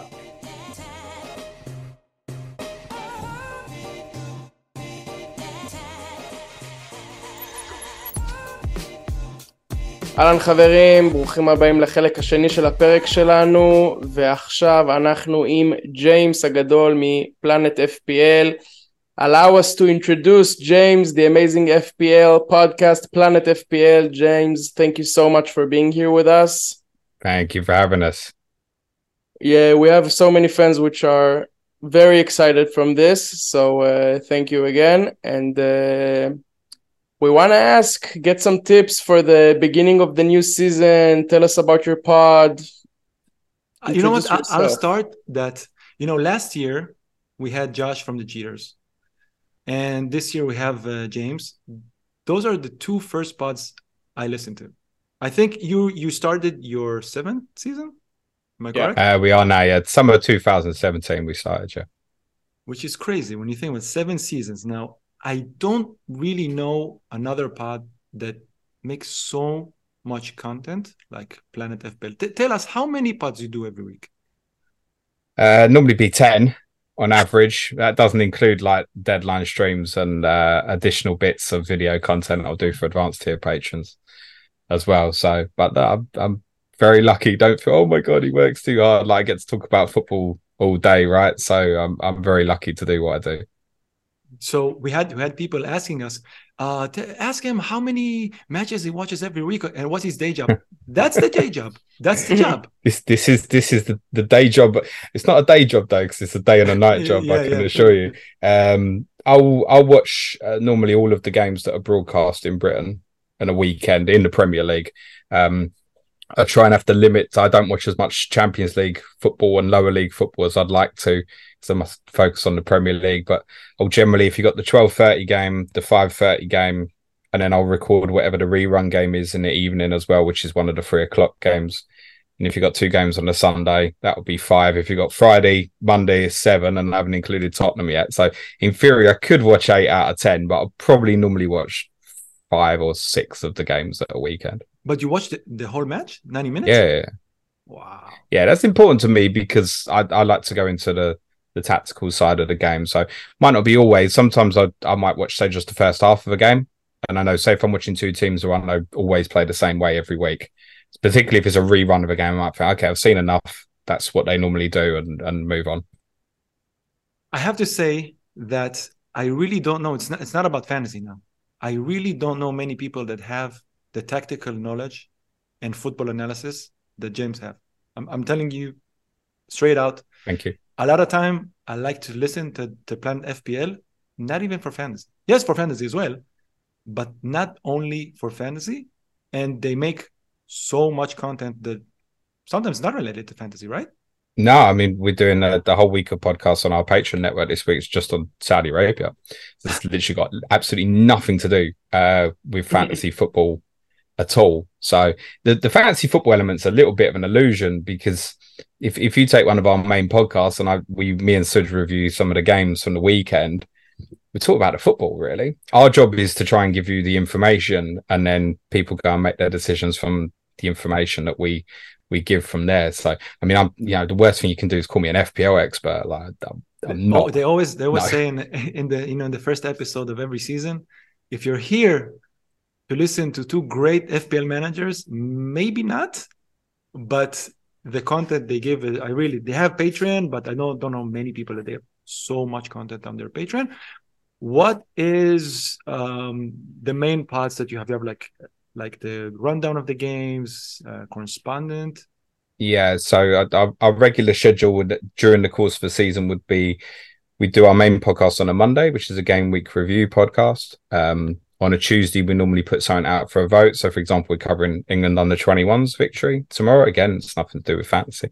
Wednesday, we cover Sky Fantasy Football for, for players in the UK and the Republic of Ireland. Thursday, we normally have Clash the Correspondence, where I get two fans on from two teams, so our correspondents. Um, and we talk about and preview not just the coming week, perhaps what's gone previously and learnings for future game weeks. Friday, I normally do a stream.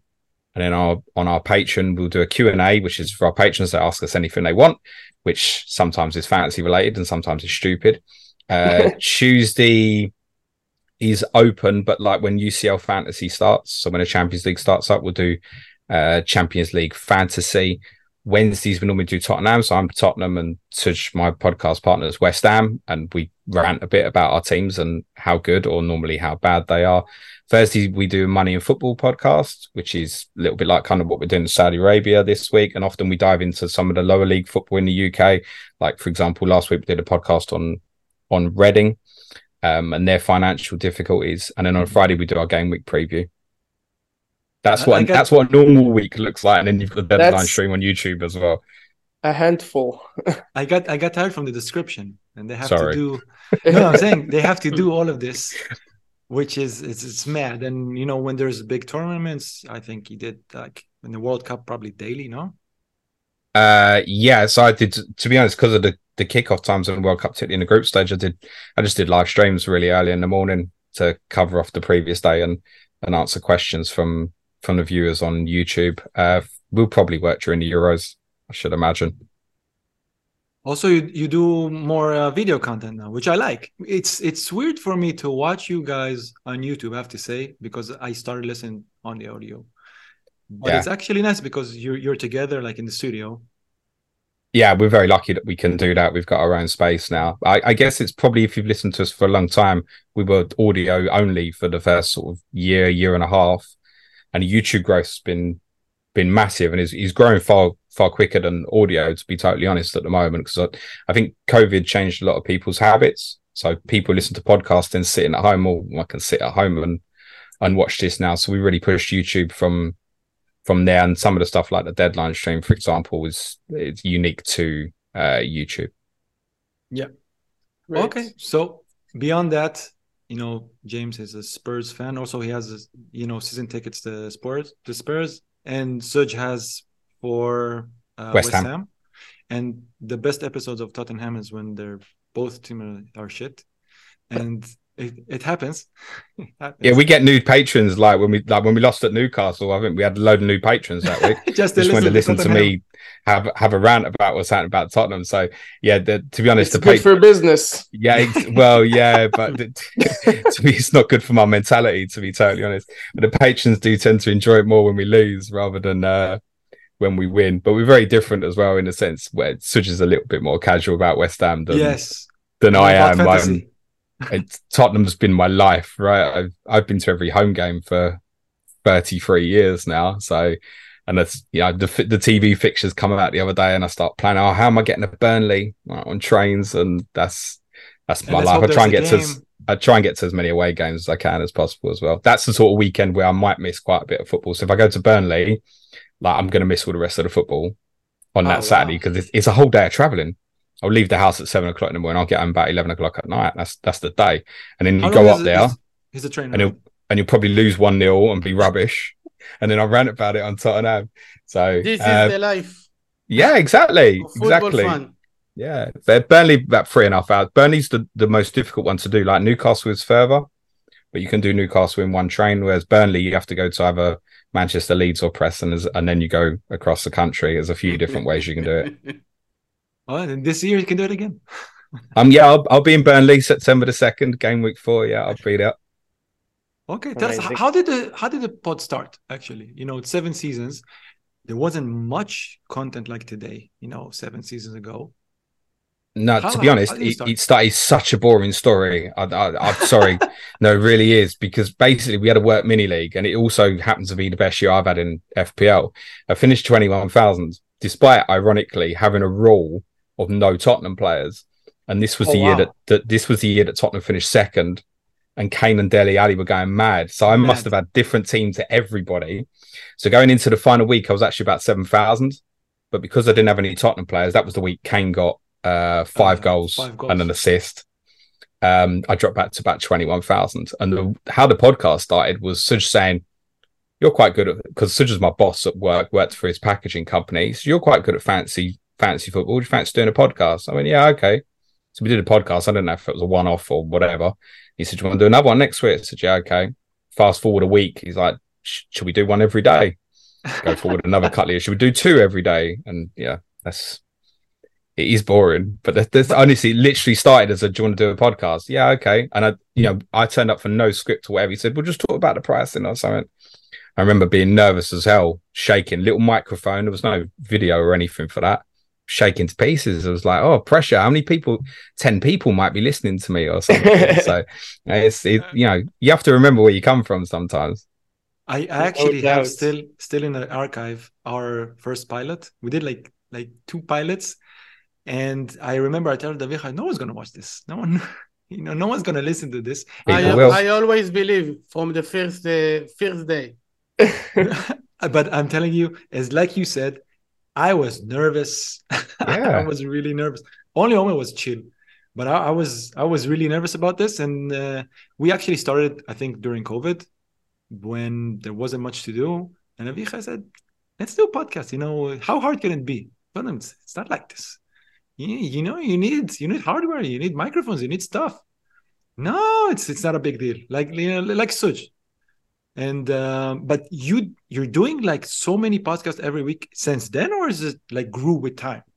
Oh no. So first year or two was was like one or two a week. So we might do like a, a review podcast and a preview podcast. And it was just fantasy football. And i think a lot of that was like exploring who we are, right? Because as you said, mm-hmm. there wasn't a lot out there. It's like I'm quite into people think I'm not, I'm actually quite into my stats. I just can't bother to look into the, the XG stuff on that for FPL.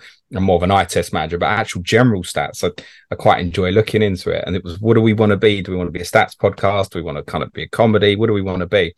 And we, we it took us a year really to realize that the one thing we really both had was a real passion for our football clubs rather than fantasy football. And then I think we realized we wanted to be, and it just became natural from there. So going into year two, then we started getting correspondence on board, and then in, uh, where they were doing written articles for us. And then in year three, I had the idea of having them on a podcast. And before you know it, it's like we've got a, a, a review show, a preview show, we've got Clash of Correspondence, and then we started playing Sky Fantasy Football at the same time as well. And suddenly, it's like, oh my god, that's four podcasts. Well, it's five days in a working week. We might as well do five. So and that's where the idea of the People's Poll podcast, where we put it to Twitter and we choose a list of topics. It's like choose your favorite, and we'll cover it from there. So people then get a say in terms of what we're covering on the pod as well. And then we decided to do Patreon um, during COVID. We decided just before it because um, we did a couple of live shows. We did two in London, and then we did one in Manchester. Um, which really took us out of our comfort zone. A lot of people up there said, "Look, if you if you support Patreon, we'll support you," and we was quite surprised to to be that far the other side of the country and have people say, "Yeah, we'll we'll back you, we'll support you. You should you should do it with a volume of content." But then when we started it, we didn't want to take anything away. We didn't want to go, "All right, now pay for this." So we kept everything as we did. We just doubled everything.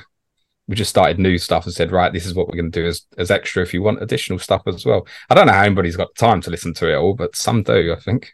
Even Crazy though I think stuff. Tottenham wasn't Patreon. Uh, Tottenham wasn't originally. That was the one we was like, "No, nah, no, nah, you got to pay for that." Yeah, yeah, that's the best job. that's the money make. uh, I gotta um, ask you, James. Like, let's. I wanna dive a bit into the FPL stuff because you know, at the end of the day, we're like the new season is coming, and uh, what kind of an FPL player you think you are? How did it change with the years, with the podcast, like being a content creator? It must influence the way you play, the way you tip other people to play. Uh, it probably influences more the way I think. So I'm very conscious, other than when I'm watching Tottenham, I switch everything else off. But if I'm watching any other game now, it's difficult not to. I, my brain is working. I'm trying to put the spin what can I discuss on the podcast that's relevant for fantasy and tactical stuff and things like that? In terms of what sort of manager I am, I, I think once you've done this for a while, you've you've seen most of it, and whatever I've tried hasn't particularly worked that well. Other than the one year I went without Tottenham players, so maybe I should I should do that again. Um, but I, in terms of, I, I would describe myself probably as safe, um, very strategy focused. So I, I, do a lot of work around chip strategy podcasts when that comes around. They're the most popular podcast we'll do in a year, is when I do like predictions of what double game weeks will happen and things like that. So the chip stuff's always popular. So always got a keen eye on that. So I'm more, I'm someone who likes the forward plan. So I'm quite fixture orientated rather than say form, for example, but generally quite safe. Like I'm not going to sit here and go, oh, I'm going without Haaland game week one. I'm, I'm not going to do it. Mm-hmm. So but there are times that I have, like for example, I didn't start with Mo Salah last game week one last year, and we actually found that was the the individual score that hurt hurt both of me and Suj the most through the whole season was Mo Salah game week one. Would you go last with? season? Ironically, Son. Would What's that? Sonny? Yeah, Captain Sonny. Yeah. You know, before that, it wasn't so crazy. I mean, they had. Yeah, I, I, to be honest, on our on our analysis podcast at the end of last season, I said put me in the same situation again I made the same decision. And for me, it's always a case of that. Like, it's not so much about the outcome. Are you happy with your decision at the time? The worst one is when you make a decision you're not happy. At the yeah. end of the day, it's football, and it's still a lot of luck involved. And you're not um, the one in playing. terms of the way the game's played. What's that? I sorry? Actually, I, and you're not the one playing. I mean, you have no control over. No, I've, I've, got no influence over it. So there's nothing that I, to be honest, I don't sit there at the weekend and and cheer on my fantasy players or anything like that. Uh, it possibly helps maybe that because I play Sky Fantasy as well. Um, that I'm two different formats. I've, it's conflicting anyway. With sometimes you have that's good for you. I don't sit oh, that's good for me or that's bad for me. I sit there and watch games. I could sit there with treble Man United, for and example, and and I'll be thinking, well, if Wolves can get a result at Man United, that that's good for Tottenham. Good for that, that's that's how my mind works, to be honest. Um, but yeah, I, I, would describe myself very much as a generally a safe fantasy player. But if the, if I find a differential I like, once I say I'm doing it, I tend to tend to go all in and regret oh, it afterwards. There's also the differential show, no? Yeah, the, the differential show that we do on a Friday, which is like a game week uh, game week preview show, we have a, a, real focus on differential players. So we have a, a differential team of players that's got to be uh, owned by under ten percent uh, when you buy them, which is quite fun at the start of the season. Gets a little bit easier the longer it goes on because of the amount of dead teams and stuff. Um, but yeah, so we've always got our eye on on differentials. But uh, half half the time, if it's really good, we'll go there as well. Anyway. Yeah, that's true. And then you have to sell them when they, they hit like twenty five percent. That's right. Like that. Which is nice. It's it's a like like other people do like the minus fifty six or whatever. But that, yeah, that's, that's what we do as well. Minus fifty six. Yeah, that's a, I don't know if it's not it's not legal to do these games, but we do them. like pull me up when I finish first overall next year. James, uh, let's talk business, okay? I okay. Want, I want to ask you uh, from your point of view, what uh, Tottenham Hotspur we're going to see this year? Uh, uh, because, because because last year uh, Son uh, price was uh, 12 million and Kane was half, uh, 11 and a half. And now we have Son at 9. And maybe if we're going to take Son and not Kane, we have uh, money to do uh, Salah and Haaland and all the premium. Yeah, absolutely. I think I, I, think I, I, to, I, I had to... to say I had to say that I very very love Son. It's you know it's everything we love in football player. It's uh, amazing player, outstanding player. Son is, is inside the art of every each football fan. I think he's I don't know. Look at look at the Arsenal fan. He disagrees. no. no, I think he also likes him. I, no, I think he's one of the most likable uh, players out you there. You cannot really hate him. Like you gotta respect him. Yeah, you you have a, a player in Bukayo Saka who is very difficult to dislike as well. So yeah, no, I, I get that sentiment. Um, it's difficult to say at this moment is the honest answer, and that's a bottle job. But um, what I can say is you're going to get a very different Tottenham. Um, you're going to enjoy watching Tottenham more, and that might be because we take a few more beatings as well. By the way, but I think Tottenham are Postecoglou. He doesn't from everything you hear, he doesn't. I, I would. I would say he doesn't understand defensive football because he definitely does. He doesn't want to play it. It's very clear that. I think you know, even when Tottenham go to the Emirates in game week six, he's not going to be thinking, "Oh, I want to go there for a draw." He'd be thinking, "I want to go there and win." Now that might be stupid, but that's that's all he knows is to try and win football matches. So you're going to get a very different Tottenham from that perspective. You're highly likely to get a back four rather than the back three. So you're going to get a restructure of, of the formation. That's a little awkward at the moment because the profile of players, because of purchases made under the previous managers, has shunted the team very much to a back three where people like Pedro Porro, he's not a right winger, he's not a right back, he is specifically really a right wing back, but he's going to have to do one of the other two. We don't know which one yet. Similar applies to Destiny Udogie, um, young boy who's, was on loan at Udinese last year, who's super talent on the left hand side as well. So Maddison obviously gives the team a creative edge that it's not had since um, basically since the 2019 Eriksen. Champions League final because Eriksen's Eriksen's mind was elsewhere from that point onwards, and obviously lost the, the forward running of, of Dele Alli at the same time as well. So uh, Maddison's uh, going to be a key player for Tottenham. Where Sonny plays, to answer that point in terms of where to go there, I can't answer. So if Kane leaves, he might end up playing centre forward. But then that's, that's but then question. But then you might we might be sitting here in a couple of weeks and going, oh my god, Richarlison at seven million as Tottenham's number nine, who nobody would be speaking about now, suddenly would be like, oh, and I've I was very critical of Richarlison, but if he's going to play number nine every week at seven million as a midfielder in a team most people would expect certainly to finish in the top half at worst, you're very interested. So Sonny, I suspect will play on the left, um, but how he plays it is to be confirmed because Postecoglou likes his wingers to stay very wide. Think, a say Jack Grealish at Manchester City. Now, if he ends up doing that, you're going to lose a lot of the goal scoring ability. If he ends up moving into half space areas centrally, then he's still a very good prospect. And to be honest, until I see Tottenham play under him, I can't really answer the question. Well, if I had to buy one right now from Maddison's son Kane, I would go with Sonny because I think the drop in price, bearing in mind his potential of what he can be, is fantastic. For you, you think Kane leaves or stays? Uh, it's another one I can probably answer better in the next couple of days because he returns to training on Wednesday. Um, Postecoglou said in his press conference on Monday that he, the meeting wouldn't be definitive and he's going to sit Kane down and and discuss with Harry Kane how to make Tottenham good again and convince Kane to be a part of that. So I have a, a little inkling that if Kane tells Postecoglou, look, I really want to go, Postecoglou will let him go. That's my inkling. Um, but they'll drive a hard bargain to to get the money from presumably Bayern Munich. It looks like the only one's going to be interested, but I don't think they've currently got the money that Daniel Levy wants to put on his head. The difference with Kane and say I was having a, a, conversation with Nico, a video editor, a video editor today about the valuation of Kane and Mbappe, because Mbappe's in the same position. He's obviously a lot younger than Kane, so you'd assume that Mbappe's got to be worth far more than than Harry Kane's one of the best players in the world.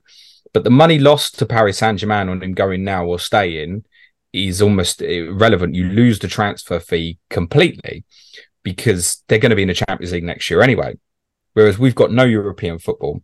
So I think the philosophy of Tottenham is a little bit like, okay, even if he does stay, let's say he does get back Tottenham back into the top four, it pays to keep him rather than sell him. And that's a that's a key difference. And that's another reason why Tottenham will will try and get as much as they can. But I do think if Kane says, "Yeah, I want out now," which it doesn't feel like, it doesn't feel like he's going to demand it anyway. Munich. He doesn't feel like he's going to demand it. Yeah, but he knows at the end of the day, you're people say the Bundesliga and stuff, but he's going to go and play for one of the biggest clubs in the world. Um, and that opportunity, certainly if Manchester United were to buy another forward, that opportunity is probably gone again. I'll tell so, you how I see it. At the beginning of the summer, I thought that he's uh, you know, Madrid bound, that he's going to Real Madrid.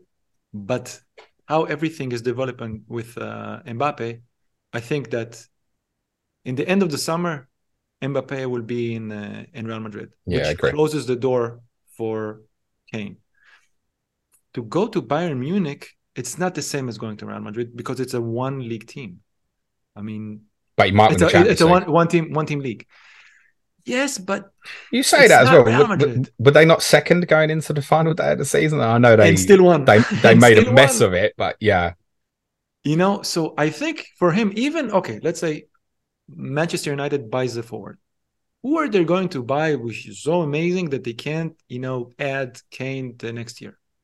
I don't see the market. Uh, if they got um, the, the one that's being mentioned, they might go for is Rasmus Hojlund from Atalanta, who's very highly rated. Now, if you go and buy that type of player and he does well, you don't take him out the team next year. It's a little bit like Newcastle might be one we're sitting there this time next year and going right. You know, Newcastle want the centre forward, but if Isak locks down that role and does really, really well, what you can do, shove him back out wide again.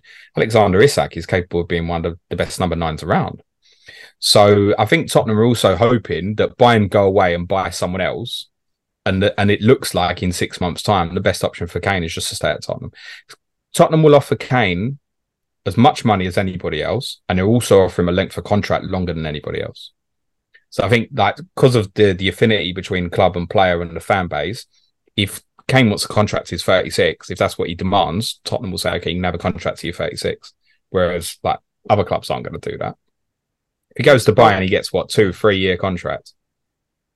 Probably, but he's not going to sign. I think not going to sign now in the summer. Maybe like further down the year. No, no, no. He, he, he, won't. Closing. He won't sign a new contract before the transfer window closes because it's bargaining for himself as well in terms of, of how much money he did get. So, no, it, it's he'll either go or the situation will remain unresolved when the transfer window closes. I should imagine. And with Spurs, you always know that it could go to the deadline day, like with Modric, like with so mm-hmm. many other examples. I, I, think they'll be very reluctant to do that because it's a new manager coming in. It's quite unfair on him. That's what I said. I think if Kane talks to Postecoglou and and really says, "Look, I really want to go," I think Postecoglou might go to Daniel Levy and say, "Look, do the deal, let him go."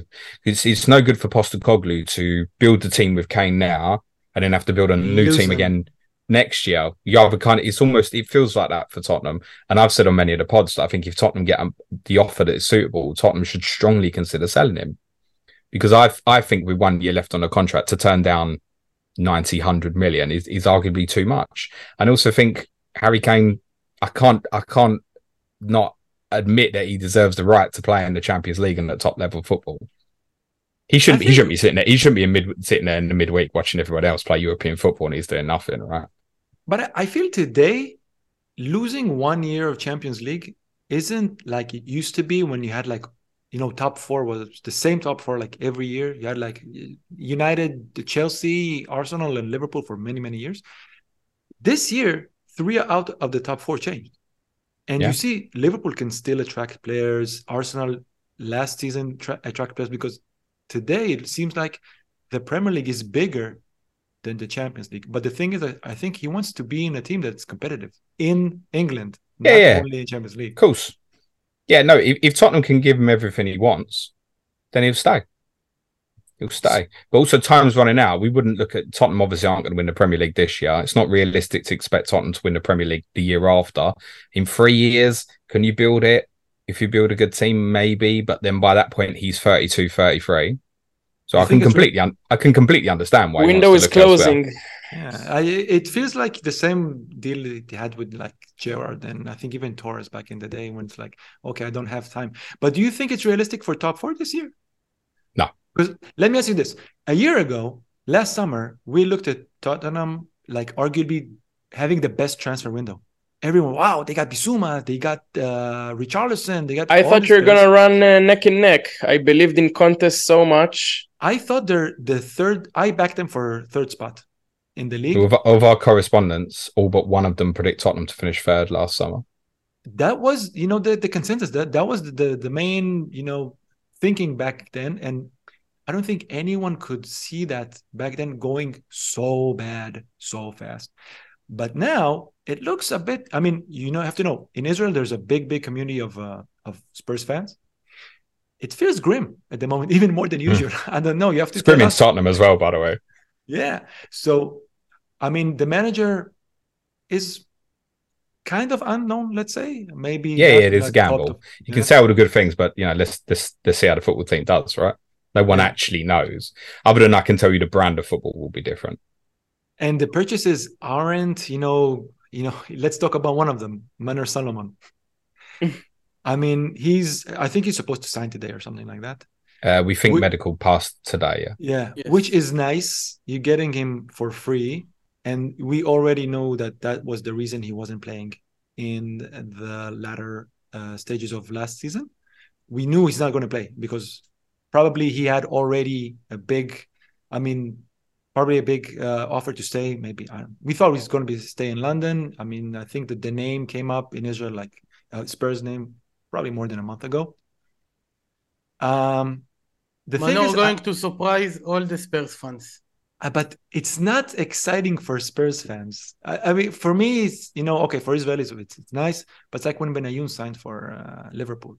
Okay, it's nice, but maybe we should, you know, aim higher. I think it's going to be like a, a squad uh, player. It's up yeah.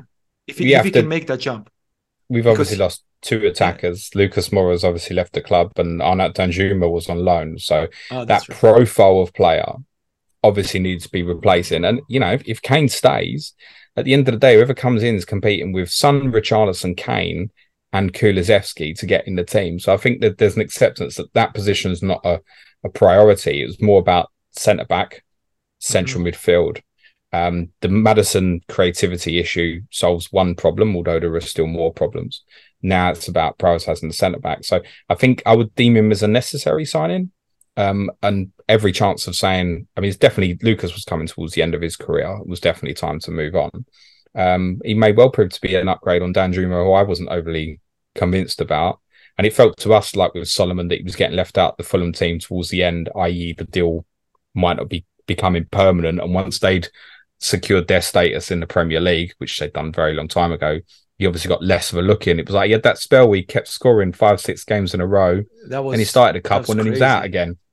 And I, to be honest, I didn't see enough of him over that time to to be able to confirm to you what had actually happened. So, I mean, I'd first heard about Solomon getting linked with Tottenham in April, so quite a long time ago. So I wouldn't be surprised if he had his was, head turned that early.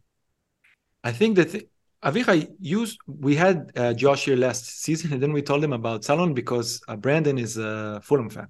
Yeah, yeah. So we told him, you know, you're going to get a player. He he's still, I think he was still in in uh, Ukraine, but the thing is, they had a big bid for him, and uh, I think like 18 million back then or something. And then the war broke out, and I think everything was stalled, and he had to be loaned out, right? Something like that. Yeah. So Shakhtar wanted to get money off Tottenham which is quite understandable. And I think they yeah. have every right to ask some money because they obviously lost a player to Fulham originally, um, where players were allowed to be released from Russia and Ukraine. Um, almost out of contracts, basically, with no compensation given. I know Shakhtar are trying to sue either FIFA or UEFA for around about 80 million pounds of lost earnings. Um, it's not just Manor Solomon's other players. Now, obviously, he's done the year at Fulham and now he's out of contract um, so can obviously technically just sign for Tottenham. He doesn't morally feel right. I think Shakhtar are quite entitled to money. And ironically as well, um, Shakhtar have just agreed to play Tottenham in a friendly. Um, the week before the season starts, and the Shakhtar owner is not happy at all. So the game got an, uh, announced, and then it was coming out that Solomon was definitely joining us. You know, the Here We Go merchants and that. And he's come out. He's like, I need to speak to Tottenham. I'll be in London. I'll speak to them. he might just say, No, we're not playing the game. Who knows? So yeah, I think they're entitled to money. It'll probably get it will get settled by. Oh, you think you think they court of arbitration for sport or something, will it? Probably they do deserve something.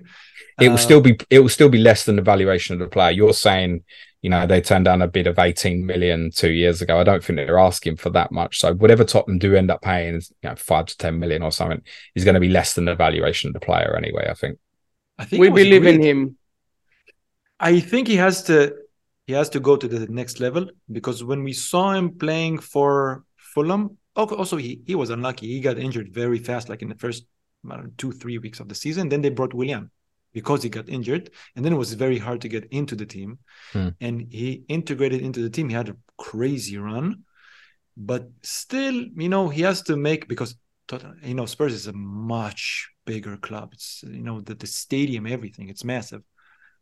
So for him, it's it's up to him. Uh, you know, because like like James said, he's, he's several things happen. You know, injuries, yeah. rotation here, there.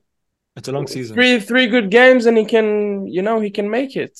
It's possible. He'll, he'll know as well. I, I, I, presume the lad's probably sensible. He doesn't think he's coming in. He's going to take yeah, Son's spot, for example. no, but, but Son's hitting. Son's just turned thirty-one, I think. Yeah. It's not going to be he's there forever. Getting... So the opportunity's there to take over, for example. Exactly.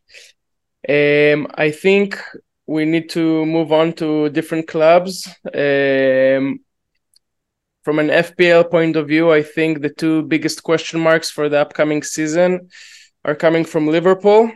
Uh, like when you think about your team, Salah, Trent, where do you stand on those two right now? I'm probably neither at the moment um, which which has an element of I, I, don't promise that I don't do that by the way because you know what the danger is when you go without these sort of players. Um, but I like, for example, you know, comparing Trent versus Martinelli at the start. People think, oh, it's a 38 game season, for example. I think at the start, with Chelsea going to uh, Liverpool going, sorry, to Chelsea and Newcastle away in the first three, and then Villa at home in four, who scored in what all but one game, I think, under Unai Emery uh, once he was appointed then I can take that on. I think at the start, Salah going without that big drop down to your Sons, your Rashfords, your Sakas, etc. I like even sort of Phil Foden at seven and a half. Um, I think there's a lot of options down there. So look, they're both amazing players and they obviously do very, very well. Whether they'll justify the X over the rest, it's combinations, isn't it? You know, if you go Salah and Mbeumo, for example, that's what that's what 19 million. Rashford and Son together leaves me another million in the bank. So when you start looking at the combinations, I think, and what's important with Mo is because of that ownership of Haaland, he's going to get captain so often, so regularly. If we were really looking at Mo Salah, people say, if you go about Salah, who are you going to captain game week two?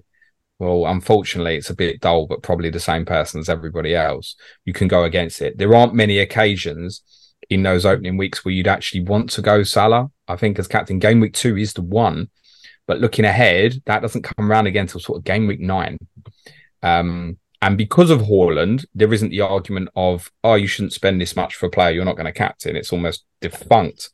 But it is a lot of money when when you've got all those other players on much Rashford, Son, Saka, Fernandes, arguably Odegaard and Martinelli for me are all cheaper than they should be. They should all be more expensive. And if they had been, I'd arguably be more interested in Salah because those players would be more difficult to get. That's basically my take on it at the moment. But I, I won't. Pro- I won't promise that Mo won't be there in game week one, and the same applies to Trent, right? I have a quick follow up. You spoke about Foden you think he did enough to become a regular starter at the beginning of the season?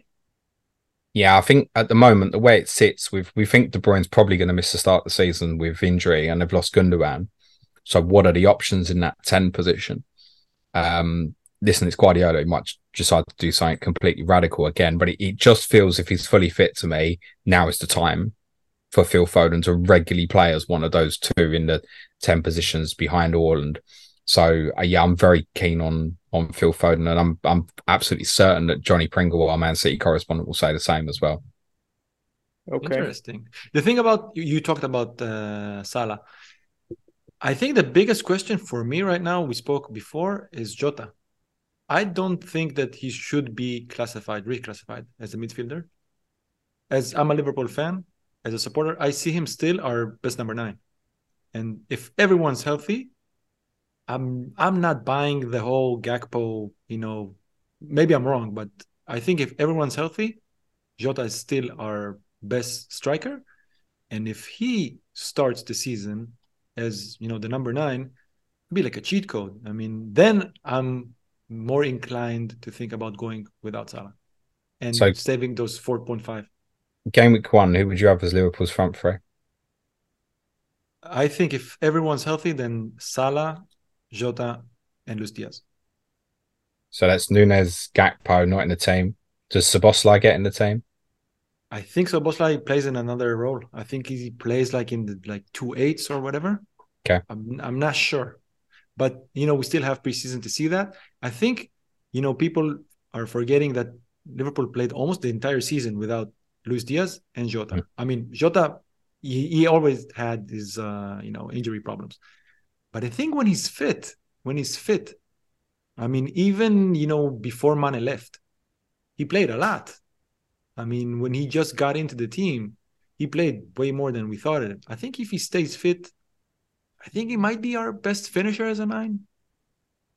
As a nine, I'm not saying, but because Gakpo is more in the Firmino role. He goes a bit, you know, like yeah, I, I, I, think that's fair. So we still have to see how the team shapes up in preseason, but I don't know really why they reclassified him as a midfielder. Still a big gamble to pick him, though, isn't it? When you've got say Martinelli at the same price, you can be more confident he's going to play. It's a huge and, gamble, and and better fixtures. But it, you know, if we're going to see his uh, Klopp's changing, yeah, you know, in the preseason, that's something else. But sometimes, like like last season, we didn't know it, it was between Martinelli, remember, and and, and Smith Rowe because we still had you know back last season in uh, the back of our head, and then we said, okay, if Martinelli starts, I'm going with Martinelli. We still don't know at this point stuff that could be very clear in like three weeks. Oh, it's very you know in three weeks we're going to say, oh, it's very clear those are the three, you know, the, the front three for Liverpool at the start of the season. In Klopp, a lot of the time when you know he, he doesn't change, maybe in the game, and you know he's in. I think maybe this season is going to integrate um, Darwin maybe a little bit because Darwin played a lot more than he was supposed to because of injuries, and also Gakpo when he, when he was you know first purchased. I still think that you know the last season Am I wrong to say th- those are were the the front three uh, in the game week one? I think against Fulham. Uh, I want to say Nunez remember. was a sub, maybe. He was a sub. He came, he, he came on as a sub. I think he's like you know scored like double digits. But must have been Salah, Diaz, and uh, either Firmino or Jota, one or the other. I, I think, think, it was if Jota was was was fit, so I think it was him. Um, but if we get, you know, some confirmation that he, you know, he's starting, I mean, there's more competition this year for sure. There, there's there's more yeah. players, and it's a it's a big. It's still it looks wrong when I look at my team. If I don't have Salah in the team, it looks wrong. I mean, game week one, not not having Salah in the, in the team. You know, every year we had him as captain, so not having him in the team still, you know, I, I can't even I just it's not like I really set up a team, but okay, let's just, just put it there, leave it for two three weeks, and then then get back to it. Then I saw like Jota in the team. No, no, let's let's put Salah in the team. Let's leave it like this. May, you know, who knows? So at the moment, I I still think you can construct a decent team even with Haaland, uh, Salah, and uh, and Trent. Bush can absolutely can. Yeah, and Rashford and uh, and uh, even with Saka you make sacrifices maybe a little bit like maybe in the defense a little bit. I don't know. I mean, I think something we didn't talk about. What's your um I don't know if you checked from the defenders of the 4.5 that caught your eye at the moment? Yeah, I'm not keen as I said on our podcast, man. I'm not keen on Botman. Uh, yeah, I know. At, I, I listened all. to that. Yeah. Not not not because he's bad. Like I, I, to be honest, I owned him for the last 14 game weeks of last season. I think um, and ironically, Newcastle started conceding goals from exactly around about that point, by the way. Um, I just think that ownership's too high for 4.5 midfield, uh, 4.5 million defender. That if anybody does well, you know the money will go there at the start of the season. Doesn't matter about the fixtures or anything. It's just he's done well. He's got the points. Get him in. And Newcastle's first four is tough, right? Villa at home, City away, Liverpool at home, Brighton away. So I mean, yes. other than Villa, do you even want to play him in the following three? So um, certainly, if you were going to wild, if you're thinking a wild card early, it's a definite no no. If you're looking at longer term holds, sure, maybe, but maybe come back to him when he's 4.3 or, or less. I think similar might be true of Tyrone Mings in the sense that I think there's good competition there in, in the sense that one of Carlos, Cash, or Konsa will offer an alternative that he's going to save against and protect against that ownership's Mings about 16 odd percent or so at the moment, isn't he? And there's so much choice down there. There's more, more that will develop, like Kieran Tierney has been linked yeah, he, with Newcastle. as a perfect case. And if that happens, I went. Uh, I we're all been in Botman, aren't we? Yeah. We'll all going Kieran Tierney if, if well, not, we're not all, but then Kieran Tierney becomes a better choice than than Botman quite quickly, I think, in that circumstance. Destiny Udogie, I'd mentioned at Tottenham was 4.5.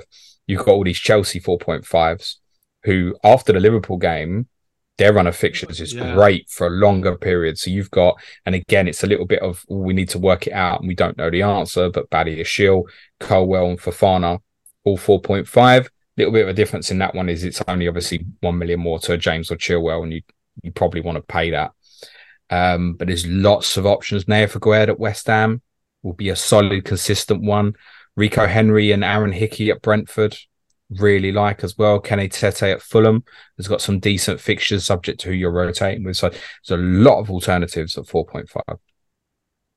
By the way, guys, something you don't know about James is, I mean, you all familiar, you all follow uh, Ben Crellin and you know the double game stuff. I mean, James gives him a run for his money, and I think oh, we're, maybe... we're, we're best mates, me and Bran. Oh yeah, I think not quite. Season... I think I love him more than he loves me. and why is that? He's like, who's this annoying guy again? Probably. Now Ben's great. I had the privilege of meeting him at Game Week 39 last summer, and obviously I saw him at, at the recent game as well. Ben's brilliant. He's the king of the spreadsheets. So, but how actually you got into it? Because I know that the resolutions you're going into are so. I mean, which company, which TV provider has this match, and you know which day they're going to put it, and, and stuff like that. That's a lot of work. So when I used to work in uh, bookmakers, yeah, uh, before I started the podcast, I used to do staffing for eighty members of staff to be in sixteen different sites across the opening hours throughout the week, and all these people have different lives and different wants and childcare needs, or they want that Saturday off, and you're looking after all these different people. It's like putting a jigsaw together. Also, from my experiences of Tottenham and wanting to get time off work myself, I could look ahead and go, yeah, we might play on that Wednesday in four weeks, you know. I might just make sure I'm not I'm not available that night now, for example. So it comes actually from my historical background long before FPL in taking an interest of where fixtures might go.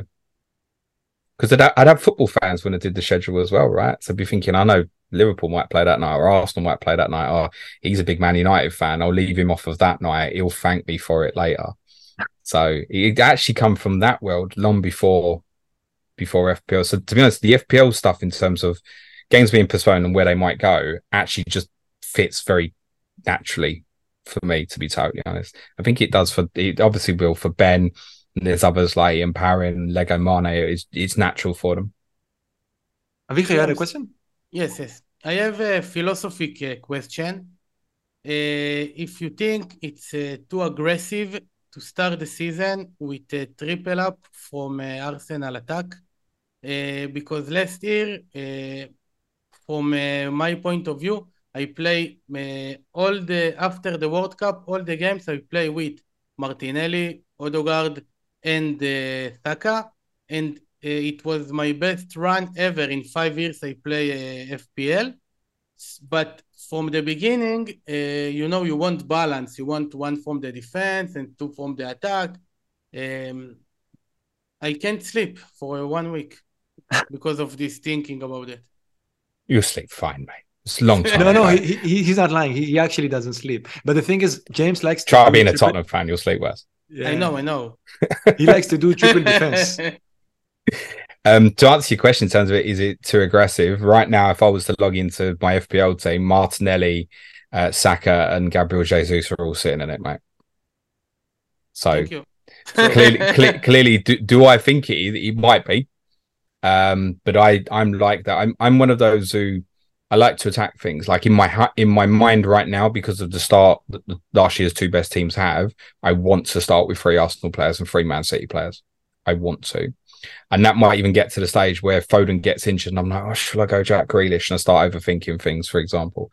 Um, but no, I want to start with six players. I, I'm I'm not. Oh, I limit myself to two. I'm a bit. I'll go all in on it all in on it. And if it's really bad, then the wild card's coming out when the two teams play each other in game week eight. That's my idea at the moment. So it probably falls down to other options as well, right? It's not just the three Arsenal attackers versus the two Arsenal attackers and one defense. Because then you add in, well, what is it instead? Is it Foden instead of Martinelli? Is it like Reece James instead of Gabriel, for example, or is it a 4.5 goalkeeper instead of Ramsdale? So it's not just a like, for example, it's not just an Arsenal choice. Ideally, yeah, split it across the three. But um, I really like the, the price points. Jesus, I'm not massively keen on, to be totally honest. But I just love the idea that starting there means I can just drop to any other forward below that, whether it's Nkunku develops, if it's Mitrovic for sort of game week five, or whomever it is down there, I can buy. Whereas if I if I start with Nkunku, which I think I'll probably end up doing, by the way, if I start with him and it's wrong, it might be more difficult if someone's leapt up to 7.6 quite quickly. From Jesus, you just drop it. And those certainly the first three fixtures at least. Forest at home, Palace away, Fulham at home. Yeah, I'd sleep fine, mate, to be honest. I imagine Arsenal will wake up uh, at the end of game week three and I'll have nine points and probably about eight goals scored. I wouldn't be surprised, mate. So which is you know Jesus stay the same price, but last season we said, wow, he's underpriced. We all started with him; it was like over seventy percent.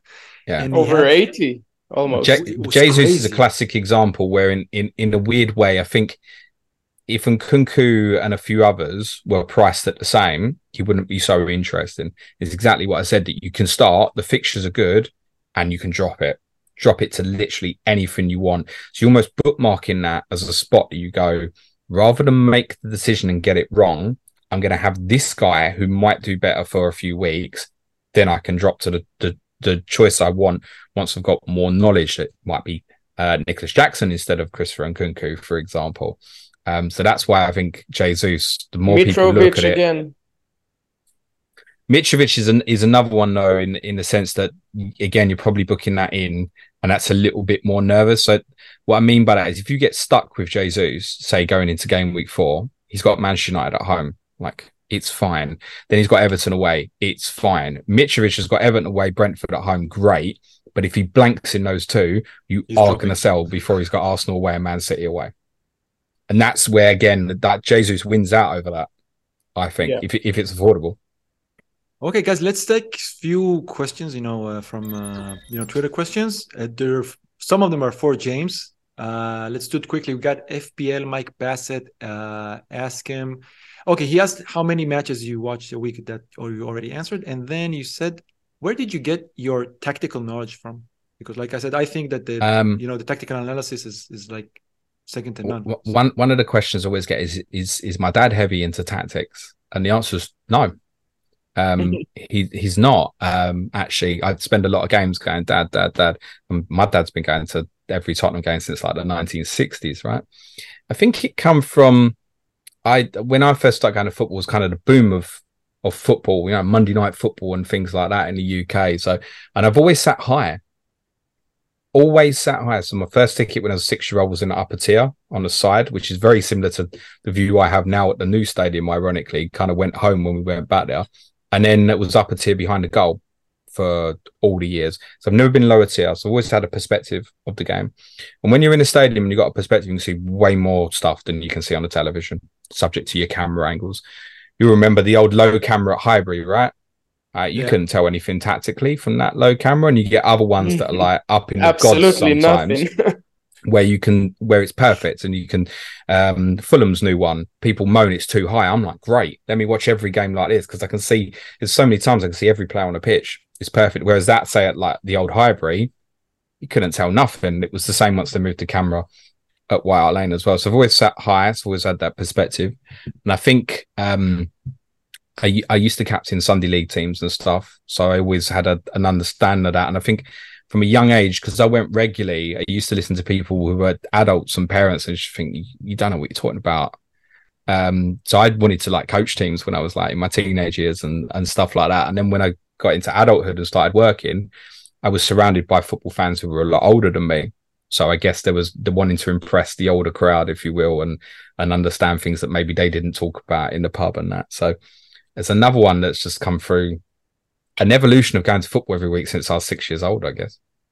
You know, Omer, it's very interesting because I think in American football, the second tier is considered like the premium, not not the lower one. That that's considered like the best the best seats. Um, we got guy who asked um, which which um, a game week you think is going to be like double game weeks and which one's going to be like the biggest one? I, I don't think we know this one, or do we? Actually, maybe because of the cup games. Yeah, I can have a very good idea. That, uh, to be honest, there's every chance there isn't a big one.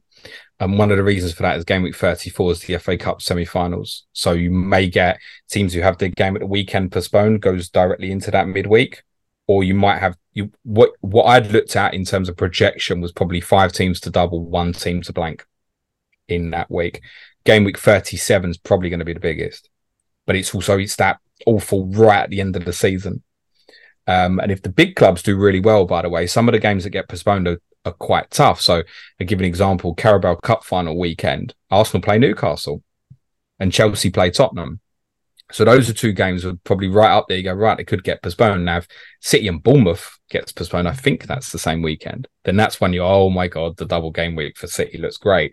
But for the other four clubs, the double's not going to look magnificent if you've got one of their nearby competitors playing playing them in the midweek of, of a double, for example. So 37 would probably be the biggest.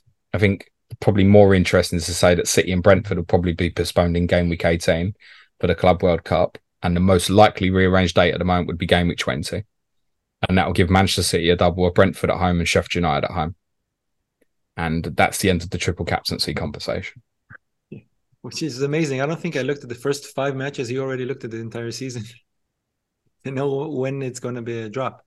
Um, we got a question from Omer Finn Seven. He asks if there's any players that you feel at the moment are under the radar maybe not not, um, not doesn't have to be for like game week one but like for the the first uh, few game weeks under the radar I'd, I'd be telling you other than the top level sort of top 10 15 or so players i've not looked a huge amount in ownership but I, I, guess the one that springs to mind is foden foden for me yeah who would be the third you, you said that's my question. You you said you, you're looking for you know the best team, so you're looking to triple up on Arsenal uh, and probably John Stones. But if it becomes clear that an Aké or Laporte or Akanji is going to be regular starter, then then yeah, John Stones has a, a, history as well, not always playing all the games towards the start of the season, which is a little bit concerning. But I mean, if he plays where he played in the Champions League final, he's basically like an auxiliary right back become right winger slash inside 10 like i want some of that for 5.5 that's just as exciting as trent just without the final delivery but you, you go into the box and get on the end of crosses and stuff we've seen that in open play towards the end of the season for city so john stones ideally but if if the there's a good five then we should you know laporte at five if i said now laporte's gonna i don't think so but he might if if if suddenly looks at start of the season, right, Laporte's going to play every week at five million. It's gold, yeah. really, isn't it? It's a big threat from set pieces, etc. Yeah, we say that every beginning of the season, and I don't know. Then it, it somehow it goes wrong. Either he gets injured or he gets. I like think they'll buy they'll buy Gvardiol. I'm pretty confident of that. For a um, lot of money, yeah. And he'll come in for at least the John Stones price, but then I'd prefer John Stones, so he won't become an, an option. I don't think. Okay, we got a few more that you know those are those questions are up for grabs for all of us. Um, Yair asked us about uh, players that did well in the end of last season. Is it should we go for them? I mean, it, does it mean that they're going to you know continue with the with that good run for this season? Like players did he give? I think like he says I don't see Mitoma um, you know, continuing his uh, his good form. I think he didn't finish in good form actually. And I think no, but, I, but I do see Luton, Wolves, and West Ham, and can understand why the interest is certainly still there in the first three, yeah, and that applies probably. to all the Brighton attackers. Like Enciso's another one, five and a half. He's the best five and a half, I think, in the midfield area. Um, March and Gross could obviously be competitive with him. João Pedro is another one. Brighton, five point not being mentioned up five point five up front. There's been a lot of focus on Ferguson. People forget Danny Welbeck exists, but I think Danny Welbeck's probably still a part of Brighton's best team. If De had a cup final tomorrow, I think he'd want Welbeck to play, for example. Um, so there's a lot of options still. Also, there, they pay they paid a lot of money, I think, for João Pedro.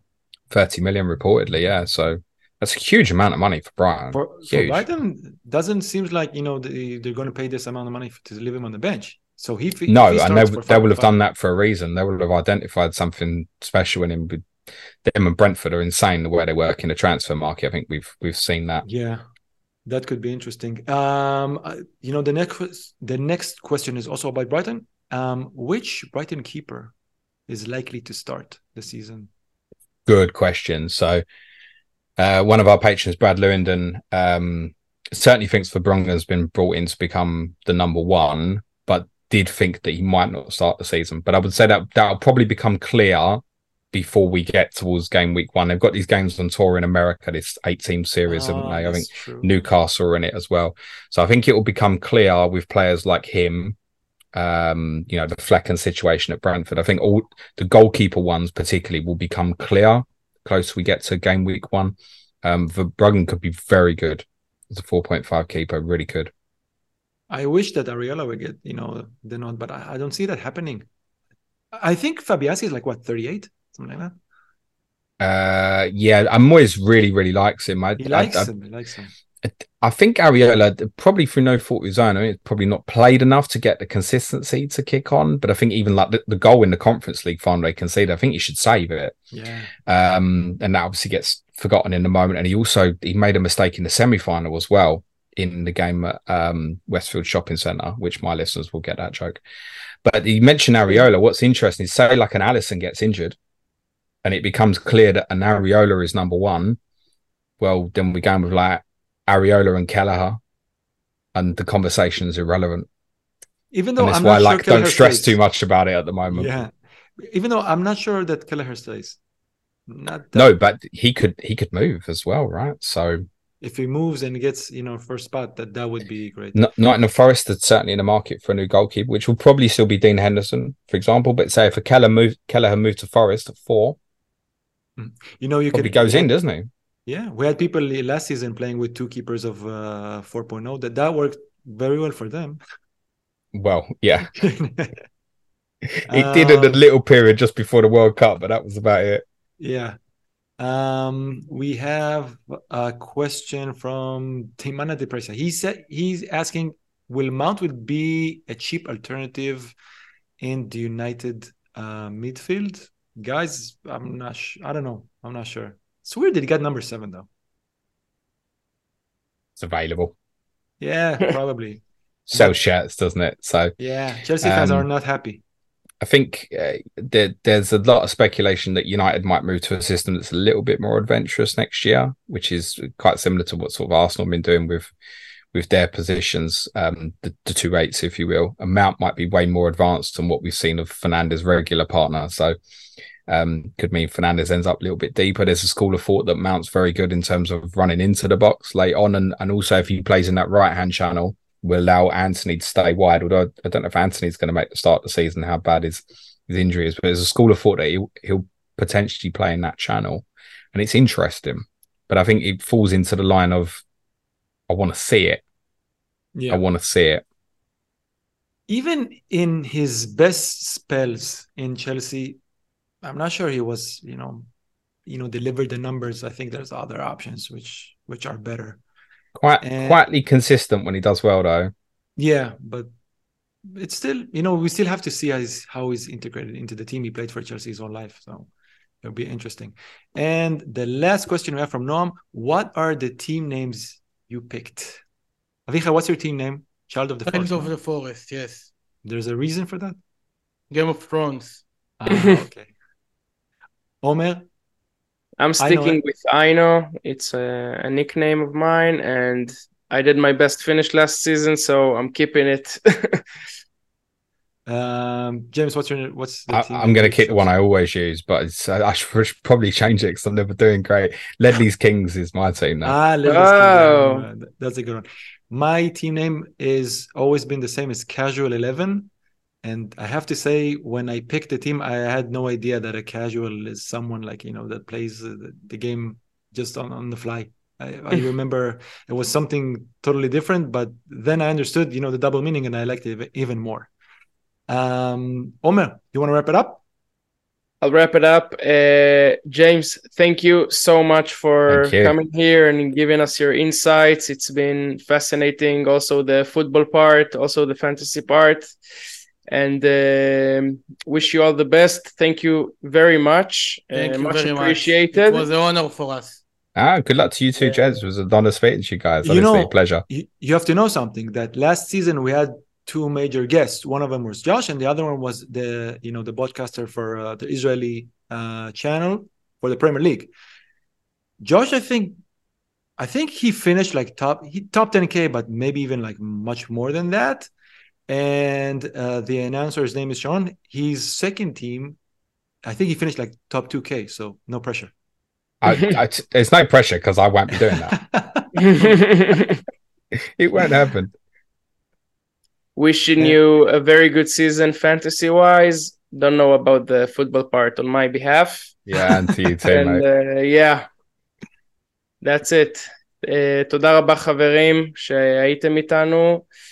לעקוב, לדרג, כל מה שאמרנו בהתחלה. Uh, יש לנו עונה מלאה בהפתעות.